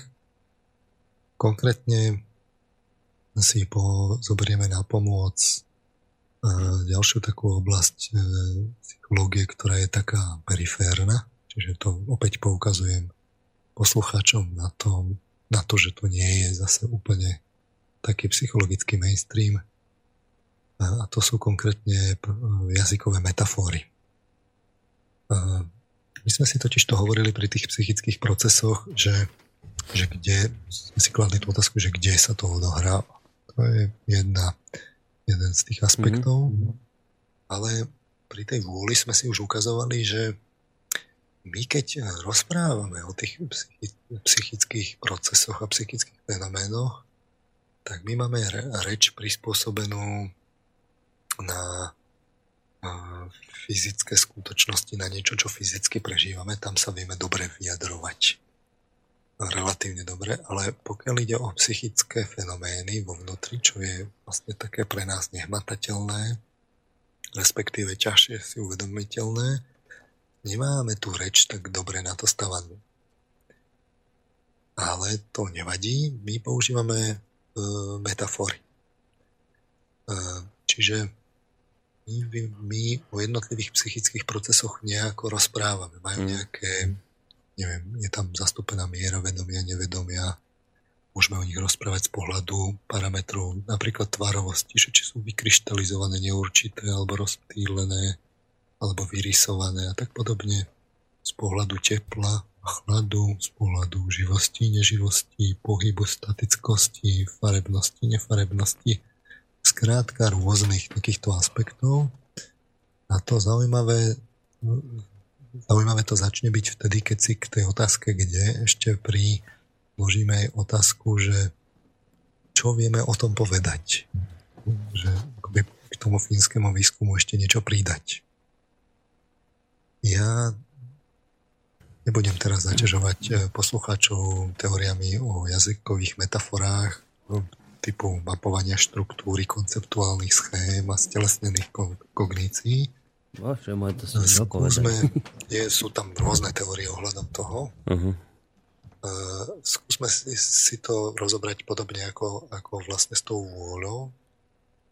Uh, keď sme si to hovorili, že, že tá vôľa asi bude asi bude taká uh, súvisiaca s ohnivým skupenstvom, že teda keď zoberieme tie lingvistické prívlastky, že je úderná, zámerná, cieľená, čiže má nejakú silu a smer, mm-hmm. je pretrvávajúca, praktická, zameraná, činná, akčná, má nejaký pohyb, čiže je pohyblivá, živelná, prúdi, prchavá, výbušná, akčná, činná, nezastaviteľná. Má jednoznačný aspekt rozpínavosti, je eruptívna, vybuchujúca sála, to sú prívlastky, ktoré, eh, alebo metafory, ktoré môžeme použiť. V súvisí s teplom, čiže v takomto aktuálnom prežívaní teplá, horúca, pálivá, žiaravá vrie, alebo vyvoláva žiarenie, zápal, vzplanie, plamenie, oheň. Je e, živá, čiže pretvárajúca, pudová, inštinktívna môže byť. Dokonca je E, nebezpečná, čiže byť obetavá až na hranicu smrti, výzva, búrka, môle, pohroma, krv, sú, sú slova, ktoré sa nám s tým viažu. Nutkavá, e, vyvoláva závislosť, nákazlivosť, posadnutosť, sugestívnosť, chytlavosť, oduševnenosť. No a čo sa týka tváru, tak v, takom, v tom ohnivom skupenstve je beztvará, prúdivá, sálavá, vytvára opar, nejakú takú plazmu, zhromažďuje sa postupne v rezervoári. Ale sme si hovorili, že vôľa môže byť aj pevného skupenstva, čiže neprekonateľná, nezlomná, oceľová, nezlomiteľná, vlastne chladná vôľa, taká už ukutá, kalená. A to sme si hovorili, že to zodpovedá vlastne tým výskumom o že to opakovanie, kde vynakladáme nejaké úsilie, nejakú obeď, že to je to ohnivé skupenstvo a že potom, keď už sa tak zautomatizuje, tak už ona vlastne tak schladne, že je to mm. až taká taký, no. taký ten vzorec tej energie, energia rovná sa hmota krát mm. rýchlo svetla na druhu, že buď že ako vzniká tá, tá, tá hmota, že keď je tá pevná, že to je akoby tá hmota, a že tá vzniká tak, že treba nazhromaždiť veľmi veľa energie, aby vznikla tá pevnosť. A že to platí naopak, že niečo ako také rozbitie atomu, že keď sa tá, tá, ten zvyk nejaký prelomí, tak sa uvoľní obyčajne veľmi veľa energie a to mm. sa v terapii vie. No, toto je akoby tá, to, čo, to, čo súvisí s vôľou. Aby sme si urobili aj takú skúšku správnosti, asi no, svoje akoby také tie metafory, ktoré nemajú zmysel pre vôľu, že či napríklad vôľa môže kvitnúť, alebo klíčiť, alebo stávať sa z tehličiek, a tak podobne. Hmm. To sú asi práve metafory, ktoré cítime, že sú nezmyselné smerom pre vôľu. Teraz otázka je, že prečo? Prečo to je tak? Že prečo si to nevytvárame voľne? Viacero tých teórií poukazuje na to, že to musí nejako súvisieť s tým, s tým, s tým telesným. Sú teórie z telesnených kognícií, ale tuto v konečnom dôsledku nehovoríme o kogníciách pri vôli, že tie, úpl, tie, tie, e, tie metaforické teórie sú častokrát aj také akoby pod vplyvom nejakých takých tých pohľadov, povedzme kognitivizmu a tak podobne, čiže e, treba to brať aj s rezervou. Ale ukážme si akoby protipol. Skúsme si teraz urobiť ďalšie cvičenie, že poslucháčom skúsme položiť otázku. Aj vám Boris zase no. dávno nebol aktívny na tých, v týchto reláciách. No ale že, vtedy no. ste ma vyťažili riadne, keď som mal hovoriť o tom, tak, kde čo pociťujem. No. Vidíte, a už je toto zase. S čím asi tak súvisia myšlienky a myslenie? Skúsme si zase povedať. Ako myslíte no, teraz tak... E, nejakú metaforu do mňa chcete počuť? Áno, áno, metafory. Že, že ako myslíme, ako sa o myšlienkach vyjadrujeme. Že keď myslíte, tak čo? Ako, ako môže, že čo sú to za útvary, tie myšlienky? No tam by som to charakterizoval niečo, že je tam presnosť, uh, dal by som tam aj nejakú rýchlosť, pohyblivosť, um, myslenie. Myslenie by som nedal ako nejakú pevnosť, ale... Najskôr sa, najskôr sa pobavme o myšlienkach. Že ako, ako by asi tak vypadala, vyzerala myšlienka. No myšlienka je určite pohyblivá zjavne môže byť živá. No, no, sa, sa no môže áno. pohybovať. Ona sa môže pohybovať, ona lieta. Lieta? Uh, tak. Uh, teraz čo? Že nejaký tvár by ste asi odo mňa chceli počuť. Sú, sú, sú skôr myšlienky také beztvarové, alebo majú No práve tvár. teraz nad tým rozmýšľam, že či sú beztvaré, alebo s konkrétnym tvárom. Um, tu by som sa strácal. Tu by som to asi skôr nám nejaký dal, že nemajú konkrétny tvar. Že potom neskôr ho nejak získavajú. To je zaujímavé, že môžu kryštalizovať, nie? že vykryštalizujú hej, sa. Hej, to vrajím, že, naj, že neskôr potom akoby chytia ten tvár, že najskôr také beztvare a potom... Ne, nejak sa tak zjavujú akoby z takého ničoho. Tak, no. Sú také ešte nejasné, roz, hamlisté, roz, plynuté, Áno. rozplývavé. Áno. Ale čím sú jasnejšie, tým sú vyrysovanejšie, Pevnejšie. vykryštalizovanejšie. Tak. Tam už potom akoby ten tvar viete lepšie akoby uchopiť, keď sú už tie myšlenky jasné. Áno. Uh, no. Čiže mm, mm, ak hovoríme o tom, o tom tvare, tak uh, je zaujímavé, že teda vo všeobecnosti tie myšlien- môžeme mať myšlienkové konštrukcie, dokonca stavby, e, výtvory, e, diela. Čiže je to akoby niečo až také pevné, úplne vykryštalizované, čo, čo až si môžeme nahmatať. E, teórie pri myslení sa stavajú, majú základy, tie môžu byť pevné alebo vratké, isté, neisté myšlienky dokonca môžu do seba zapadať alebo nezapadať. Mm-hmm.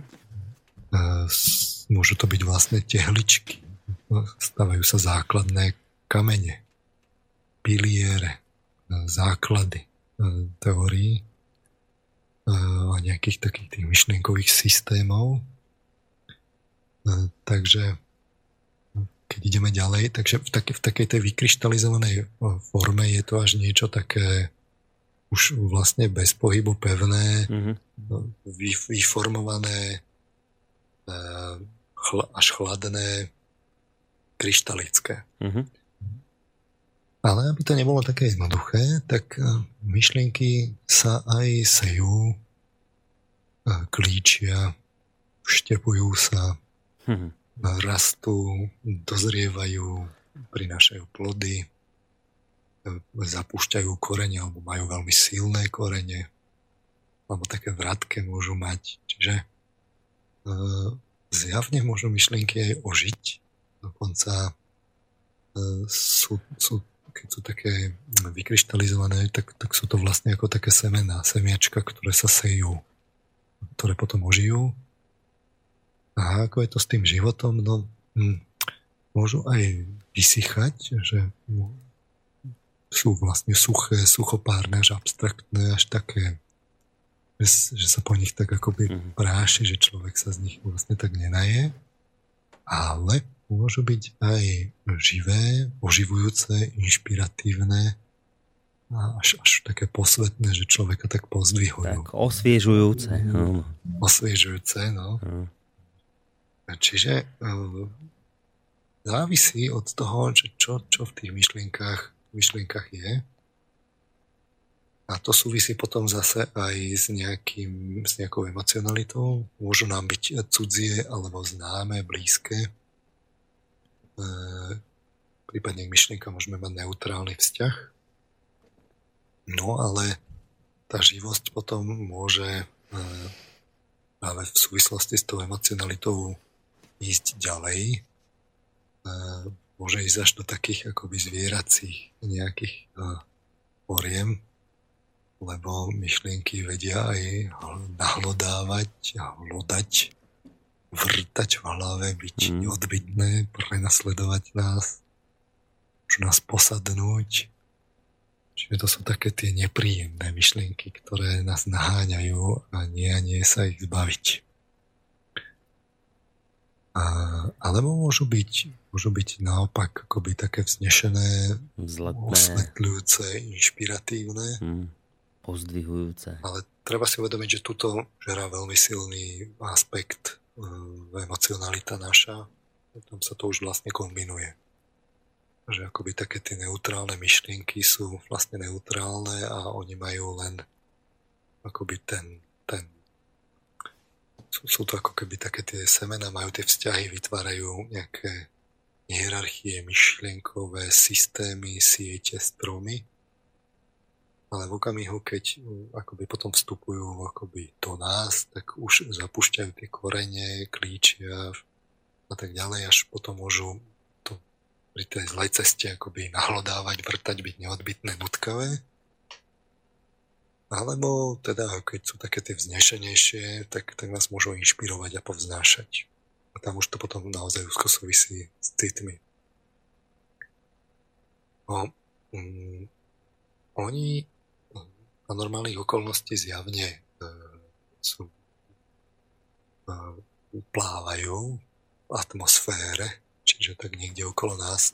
Mm. Ak ste e, vyhovoril, že sa vám zdalo, že tie myšlienky tak poletujú niekde okolo tej hlavy u vás, no tak nie ste sám, lebo na to máme rovno metafory v jazyku.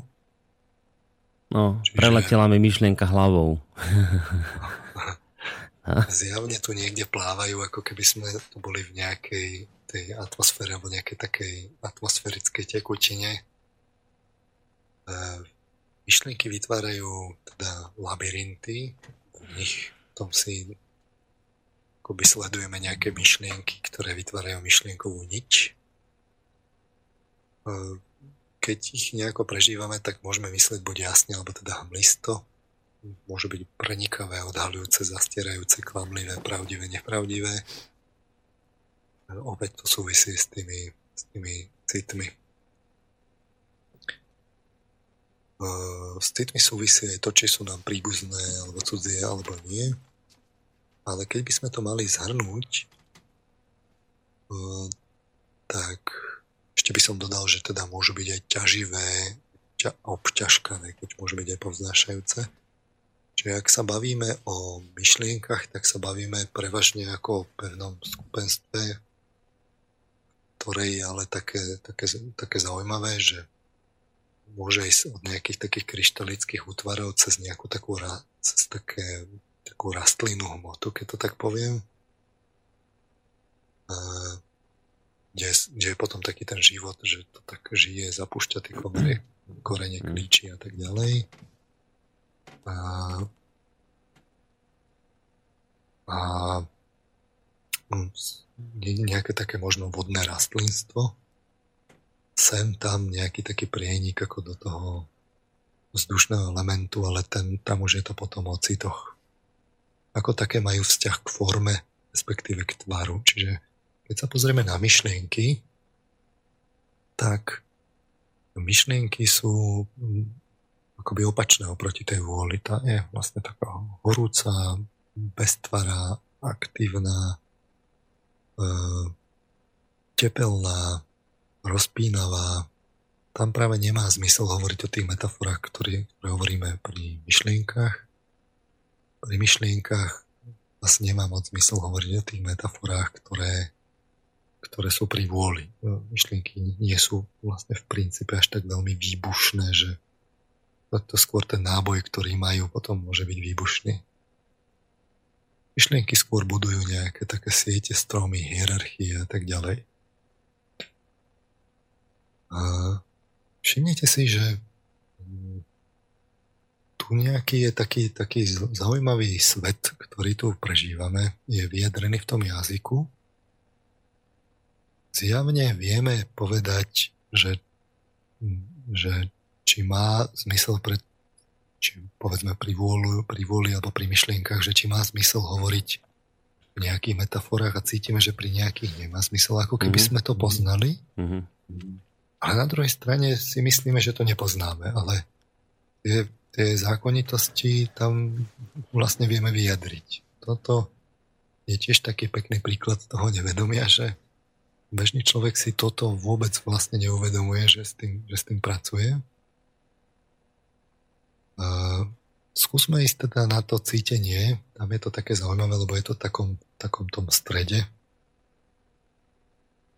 Uh, tam závisí od konkrétnej emócie, že keby sme to zobrali len z pohľadu vlastne nejakého skupenstva, tak uh, aké, aké metafory môžeme môžeme eh, povedzme pripojiť k emócii strachu. Sme zase vám dať úlohu Borisa no. poslucháčom.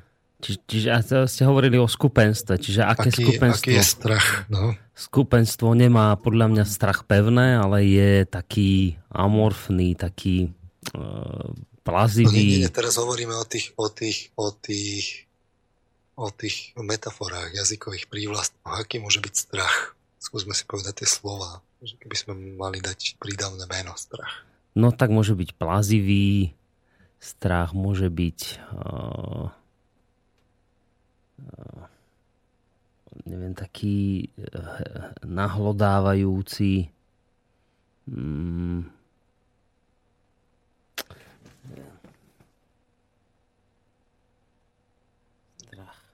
Ťažké, že? Ale mm-hmm. keď vám poviem tie prívlastky, tak mi poviete, že... No, dajte. Uh, paralizujúci, no. desivý, ľadový, prenikajúci do morku kostí, mm. Skameňujúci, zmeravejúci. Mm-hmm. To sú všetko prívlastky, ktoré používame. Áno. To, čo, čo ste hovorili, že plíživý a tak, to je vlastne, že, že, že nás akoby ide premôcť keď sa nás mocní, tak sme vlastne zrazu vybavení, sme hotoví. Tedy sa premeníme akoby na taký zmeravený, zmeravené kamene, ktoré sú preniknuté chladom, chladom až do morku kosti. Sa častokrát tak unikáme pred tým strachom, nechceme si ho pripustiť.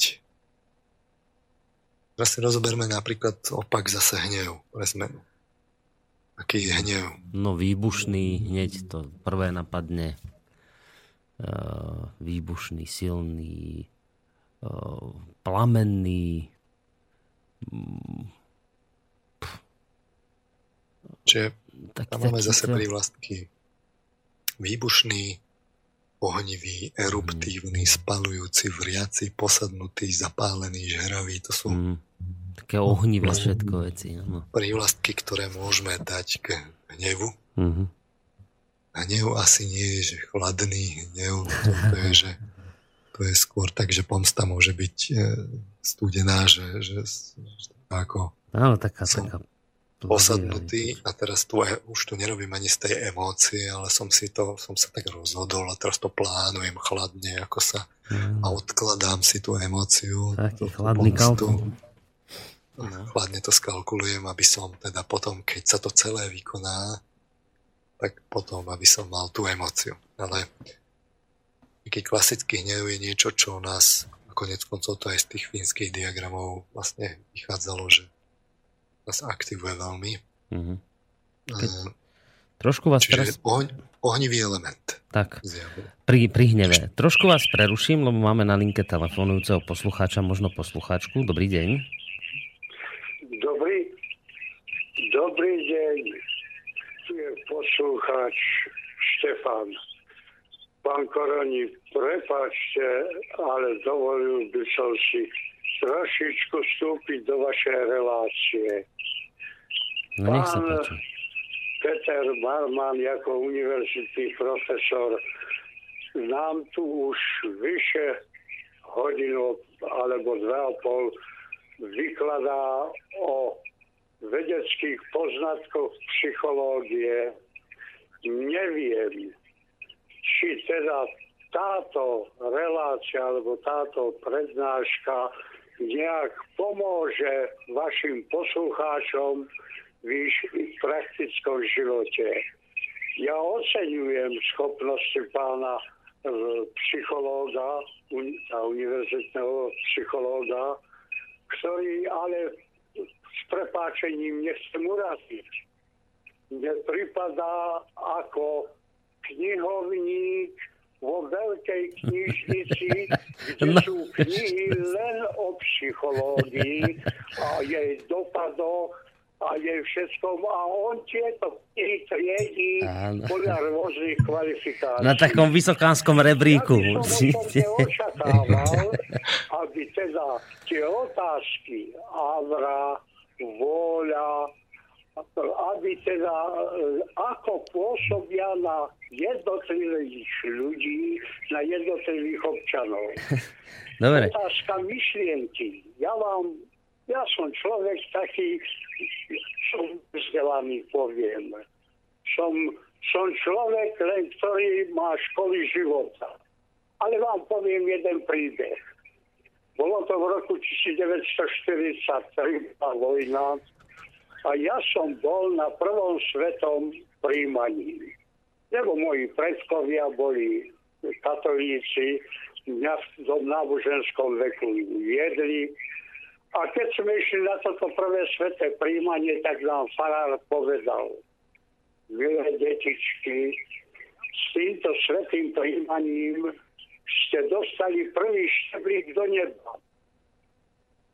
No a samozrejme, v tom čase však bola bieda, chudoba, viacej sme boli hladní ako najedení, tak ešte nám pán Farár spravil pri tom svetom príjmaní aj pohostenie. Lebo naša farnosť sa skladala asi z 12 dedín, ktoré dediny boli 3, 4, 5 kilometrov od kostola. Počujte, pán posluchač, musíme to, musíme to trochu... Tak, tak počujte, ale musíme to trochu urýchliť, lebo máme do konca relácie posledné minútky, tak skúsme ten príbeh dáko urýchliť, nech ešte naň môže teda, aj pán Marman zareagovať. Ja by som poprosil, aby teda tá otázka Avri, tá otázka vôle, tá otázka myšlienky, aby bola viacej aplikovaná na ľudí, aký majú dopad a ako sa majú chovať v bežnom živote. Áno, vy taký praktickejší Lebo dopad chcete, práve to tieto, no. tieto veci, ako je tá avra, myšlienka, voľa, skutočne diktujú, alebo by som povedal, e, ukazujú smer ďalšieho života, ako sa má človek v živote chovať. Tak, Ale dobre. Prepáčte, Nie, to, je to v poriadku.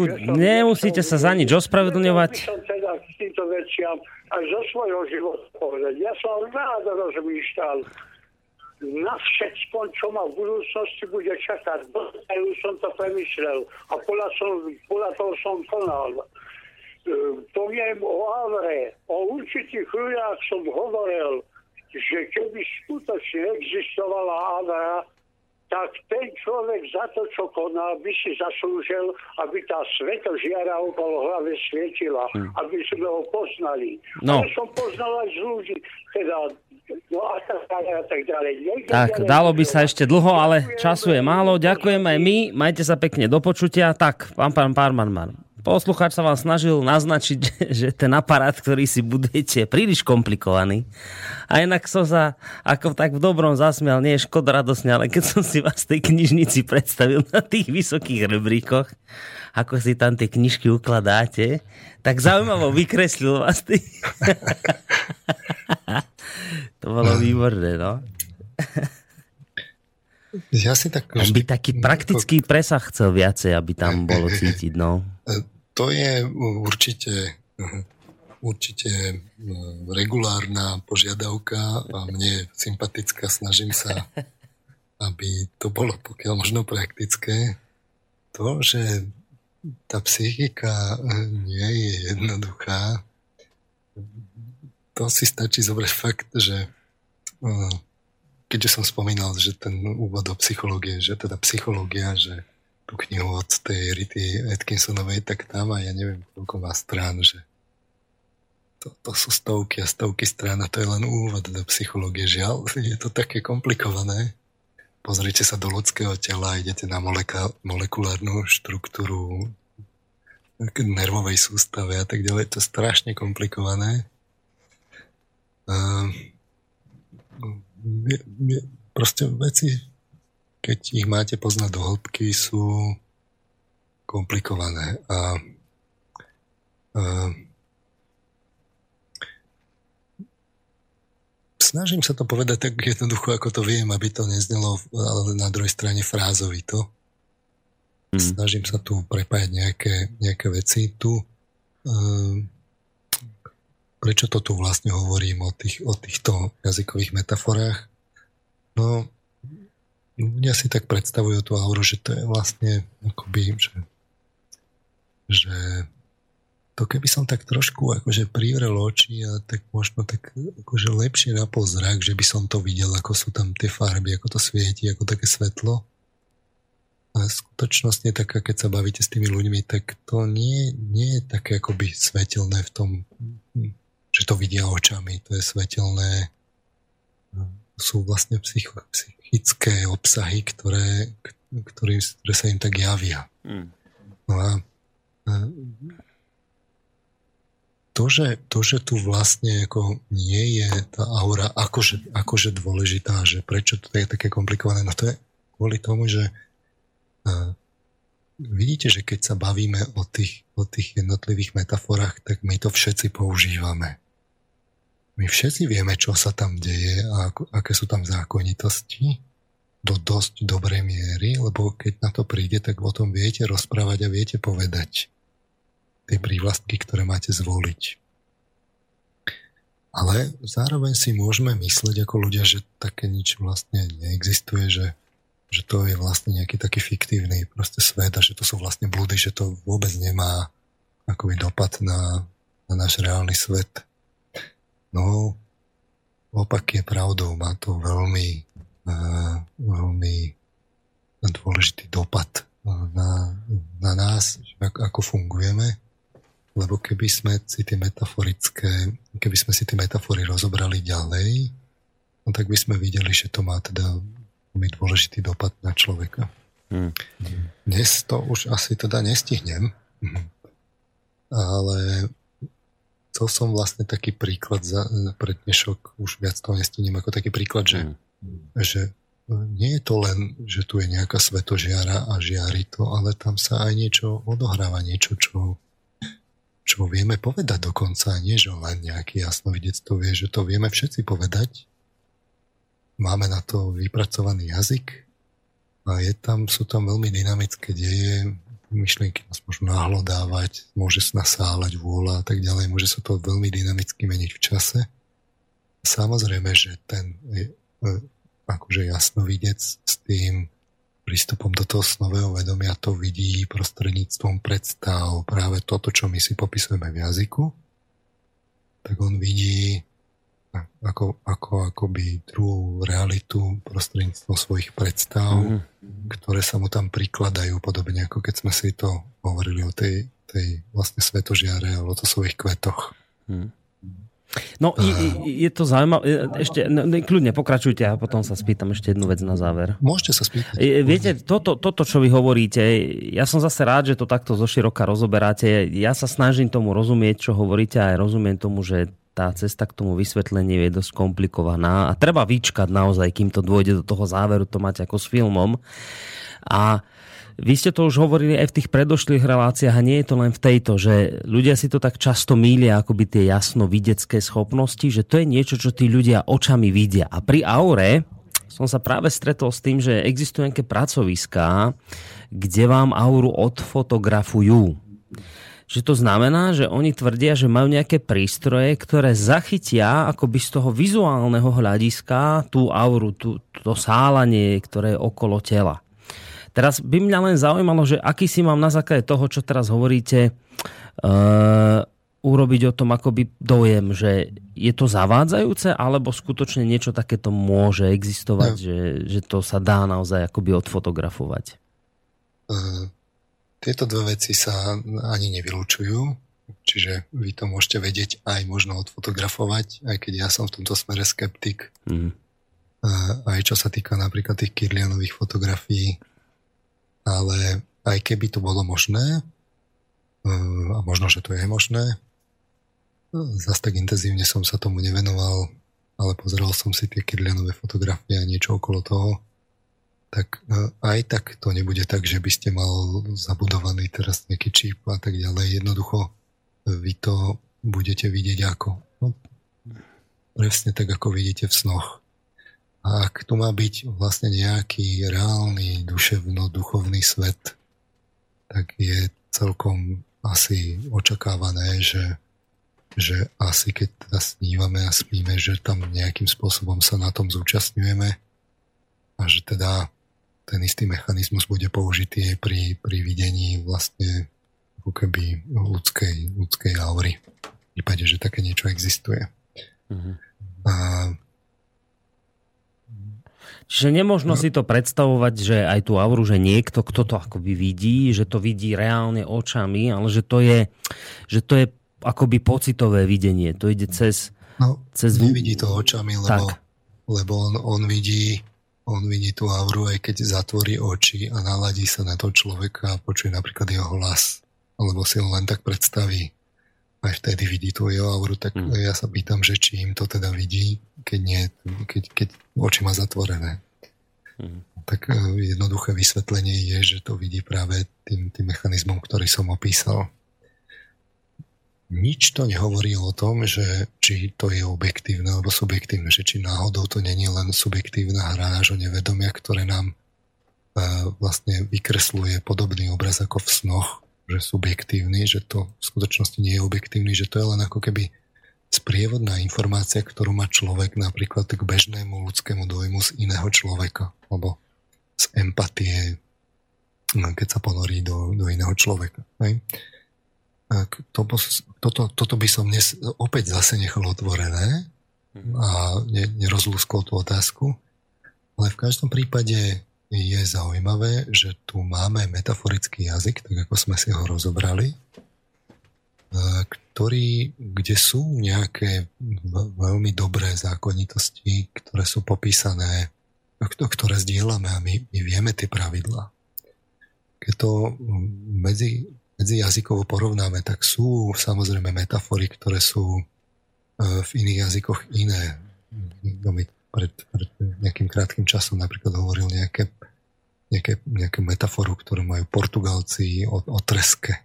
Tuším, že niečo, čo my máme, že, že uh, čo, niečo s, gordickým úzlom alebo niečo také, tak oni majú niečo tam otreské.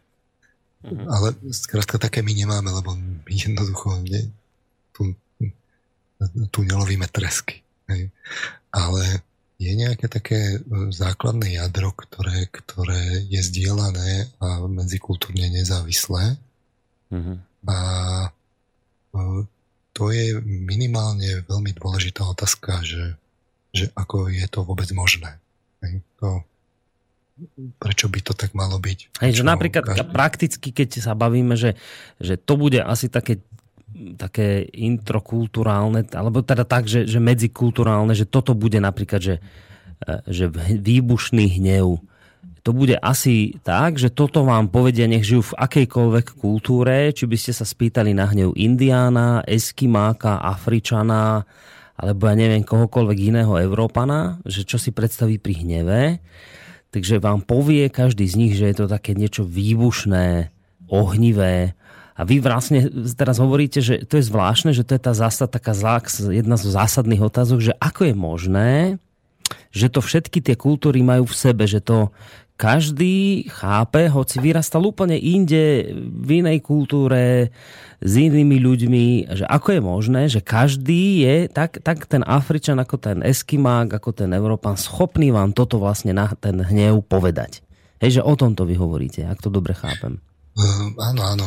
Uh, samozrejme, som si vedomý takých tých, tých teórií, ako sa to v psychológii nazýva, že stelesnených kognícií, že tá vôľa asi dosť aktivuje to ľudské telo a keď my, sa, keď my ho aktivujeme, tak asi, asi zažívame pocity tepla a aktivity a tak ďalej. Je potom celkom prirodzene ten jazyk, tí ľudia siahnu po tých metaforách, ktoré idú týmto smerom.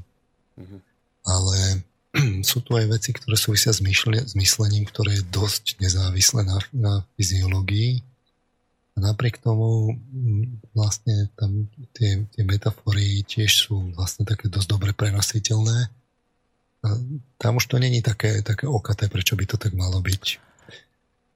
Vy keď si všetky tieto veci, ktoré si tu my hovoríme, začnete skladať potom dohromady navzájom a ešte to zložíte, povedzme, tieto metafory práve so symbolickou um, formou snov, že tak vtedy začne to byť také zaujímavé, že, že to do seba tak zrazu začne, zrazu to tak do seba začne zapadať.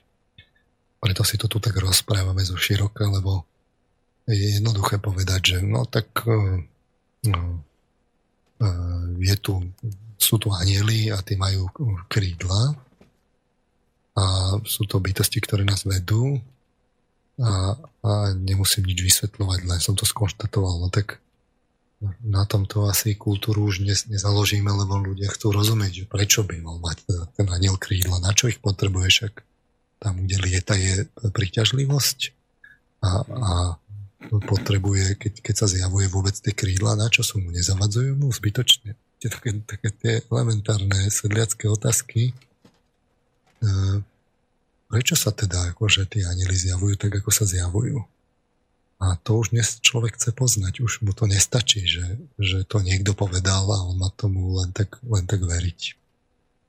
Preto si to treba povysvetľovať. Samozrejme, že to je komplikované, musíte vylúskať v, v podstate veľa psychologických učebníc, ale na druhej strane snažím sa to dávať tak, aby vlastne si z toho vždy človek mohol niečo zobrať a prípadne pooverovať sám na vlastných skúsenostiach. Čiže nehovoril som v tomto prípade konkrétne psychologické teórie, ale hovoril som tu vlastne slova, ktoré si každý môže podoplňať, rozviť, skontrolovať a, a to také zaujímavé, že a, na, a nakoniec si uvedomiť, že, že to vlastne on používa, používa to v nejakom systéme, potom nech si každý položí otázku, a prečo to tak hovorí, keď, keď to teda neexistuje napríklad. Hm. Nej, takže a my už dnes teda nebudeme pátrať po odpovedi, to už asi nestíhame nejako v rýchlosti, že, že, že čím to teda... nie, ale však veď život nekončí. nekončí cyklus relácií, budeme pokračovať zase na budúce. Dobre, pán Marman, tak zamknite tú svoju veľkú knižnicu už na dnes, poupratujte. Musieť trošku urobiť poriadok a zjednodušiť to, lebo Zjavne je to také príliš veľké. A to je zase názor od názoru. Máme tu napríklad mail od Milana, ktorý píše, relácia je super, pomáha orientovať sa v tomto svete. Je to síce len ďalší pohľad na doteraz neznáme aspekty bytia, ale pán Marman dokáže povedať maximum, čo je možné povedať z akademického hľadiska bez toho, aby ho oficiálna veda odsúdila ako šarlatána. Pripomeniem len, že osobná no, skúsenosť je to pravé poznanie a od toho sa kresťanstvo snaží odhovoriť ľudí, napísal Milan. A inak aj e, ďalší posluchač tu, kde si písal práve presne túto istú vec, že on si akoby uvedomuje, že ako vy musíte opatrne našlapovať e, v týchto témach Veď, tak, aby ste sa akoby v tej vedeckej oblasti absolútne nezhodili. No? no viete, že, že preto ja tu idem tak akoby tak trošku okolo, lebo no tak otvorte si, skúste si otvoriť psychologickú učebnicu, či tam nájdete hovoru. Aj tak vždy po, ako poukazujem, že dobre sme na periférii psychológii. Ale na druhej strane rozprávam o tom tak, že si vždy zoberiem nejaké, čo v psychológii je. Snažím sa ukázať, e, že keby sme to takto vysvetlili, tak to vlastne ani není nejako mysteriózne a zázračné. Mm. To vlastne veľmi, v podstate sú to jednoduché fenomény. No takže je tam nejaká takáto zodpovednosť samozrejme. Tak. Takže aj to je dôvod, prečo sa ide na to tak z okľuky a niekedy máme pocit, že chodíte ako pes okolo horúcej kaše, ako sa hovorí, ale naozaj, že je tam dobrý dôvod, prečo volíte tento spôsob a tento systém. Takže dobre. No, ešte, ešte by som k tomu dodal, že tak ako v tej prvej časti relácie, tiež som chodil tak oklukov, ale to zaujímavé vznikne, keď to začnete všetko spájať dohromady, že potom vám z toho vzniknú ďaleko siahle dôsledky a vyvodenia, tak to bude platiť aj tu. Tak a s tým aj samozrejme mnohí počítame, takže sa tešíme na ďalšiu reláciu a tá bude na budúci týždeň, alebo dáme si dvojtyžňovú pauzu, no, ako to vidíte? Určite to nebude na budúci týždeň. Takže zase dvojtyžňová. Uvidíme, či o dva, o dva, alebo dokonca o tri, ale tak budem sa snažiť o dva. Dobre, tak na dnes všetko. Ďakujeme veľmi pekne. Majte sa pekne. Do počutia. Test dopadol dobre z Bratislavy. Test dopadol dobre a to znamená, že... to znamená, že vás už asi dlho nevidíme v Bystrici. Čo? Vyzerá to, že sme to dali. Takže sa vieme už takto spájať priamo so štúdiami. Ja som veľmi vďačný vám, že ste sa, ako som to aj v úvode povedal, že ste sa so mnou dali na túto vratku pôdu aj v tomto smere, lebo niekto to musel vyskúšať. Skúsili sme to my a funguje to, takže toto ma teší. No, ďakujem v každom prípade ešte raz, majte sa pekne do počutia. Do počutia. Dáme si ešte na záver jednu pesničku z vášho, z vášho výberu. To bol vážený poslucháči, teda Peter Marmán, univerzitný psychológ, ktorý sedí a už pomaličky sa zberá preč, e, ešte v tejto chvíli, ale sedí v, Bansk- e, v Bratislavskom štúdiu. No a z, Bra- z toho, bože môj, v Bratislavskom je Peter Marman a z Bystrického sa s vami lúči Boris Koroni. Majte sa pekne a do počutia.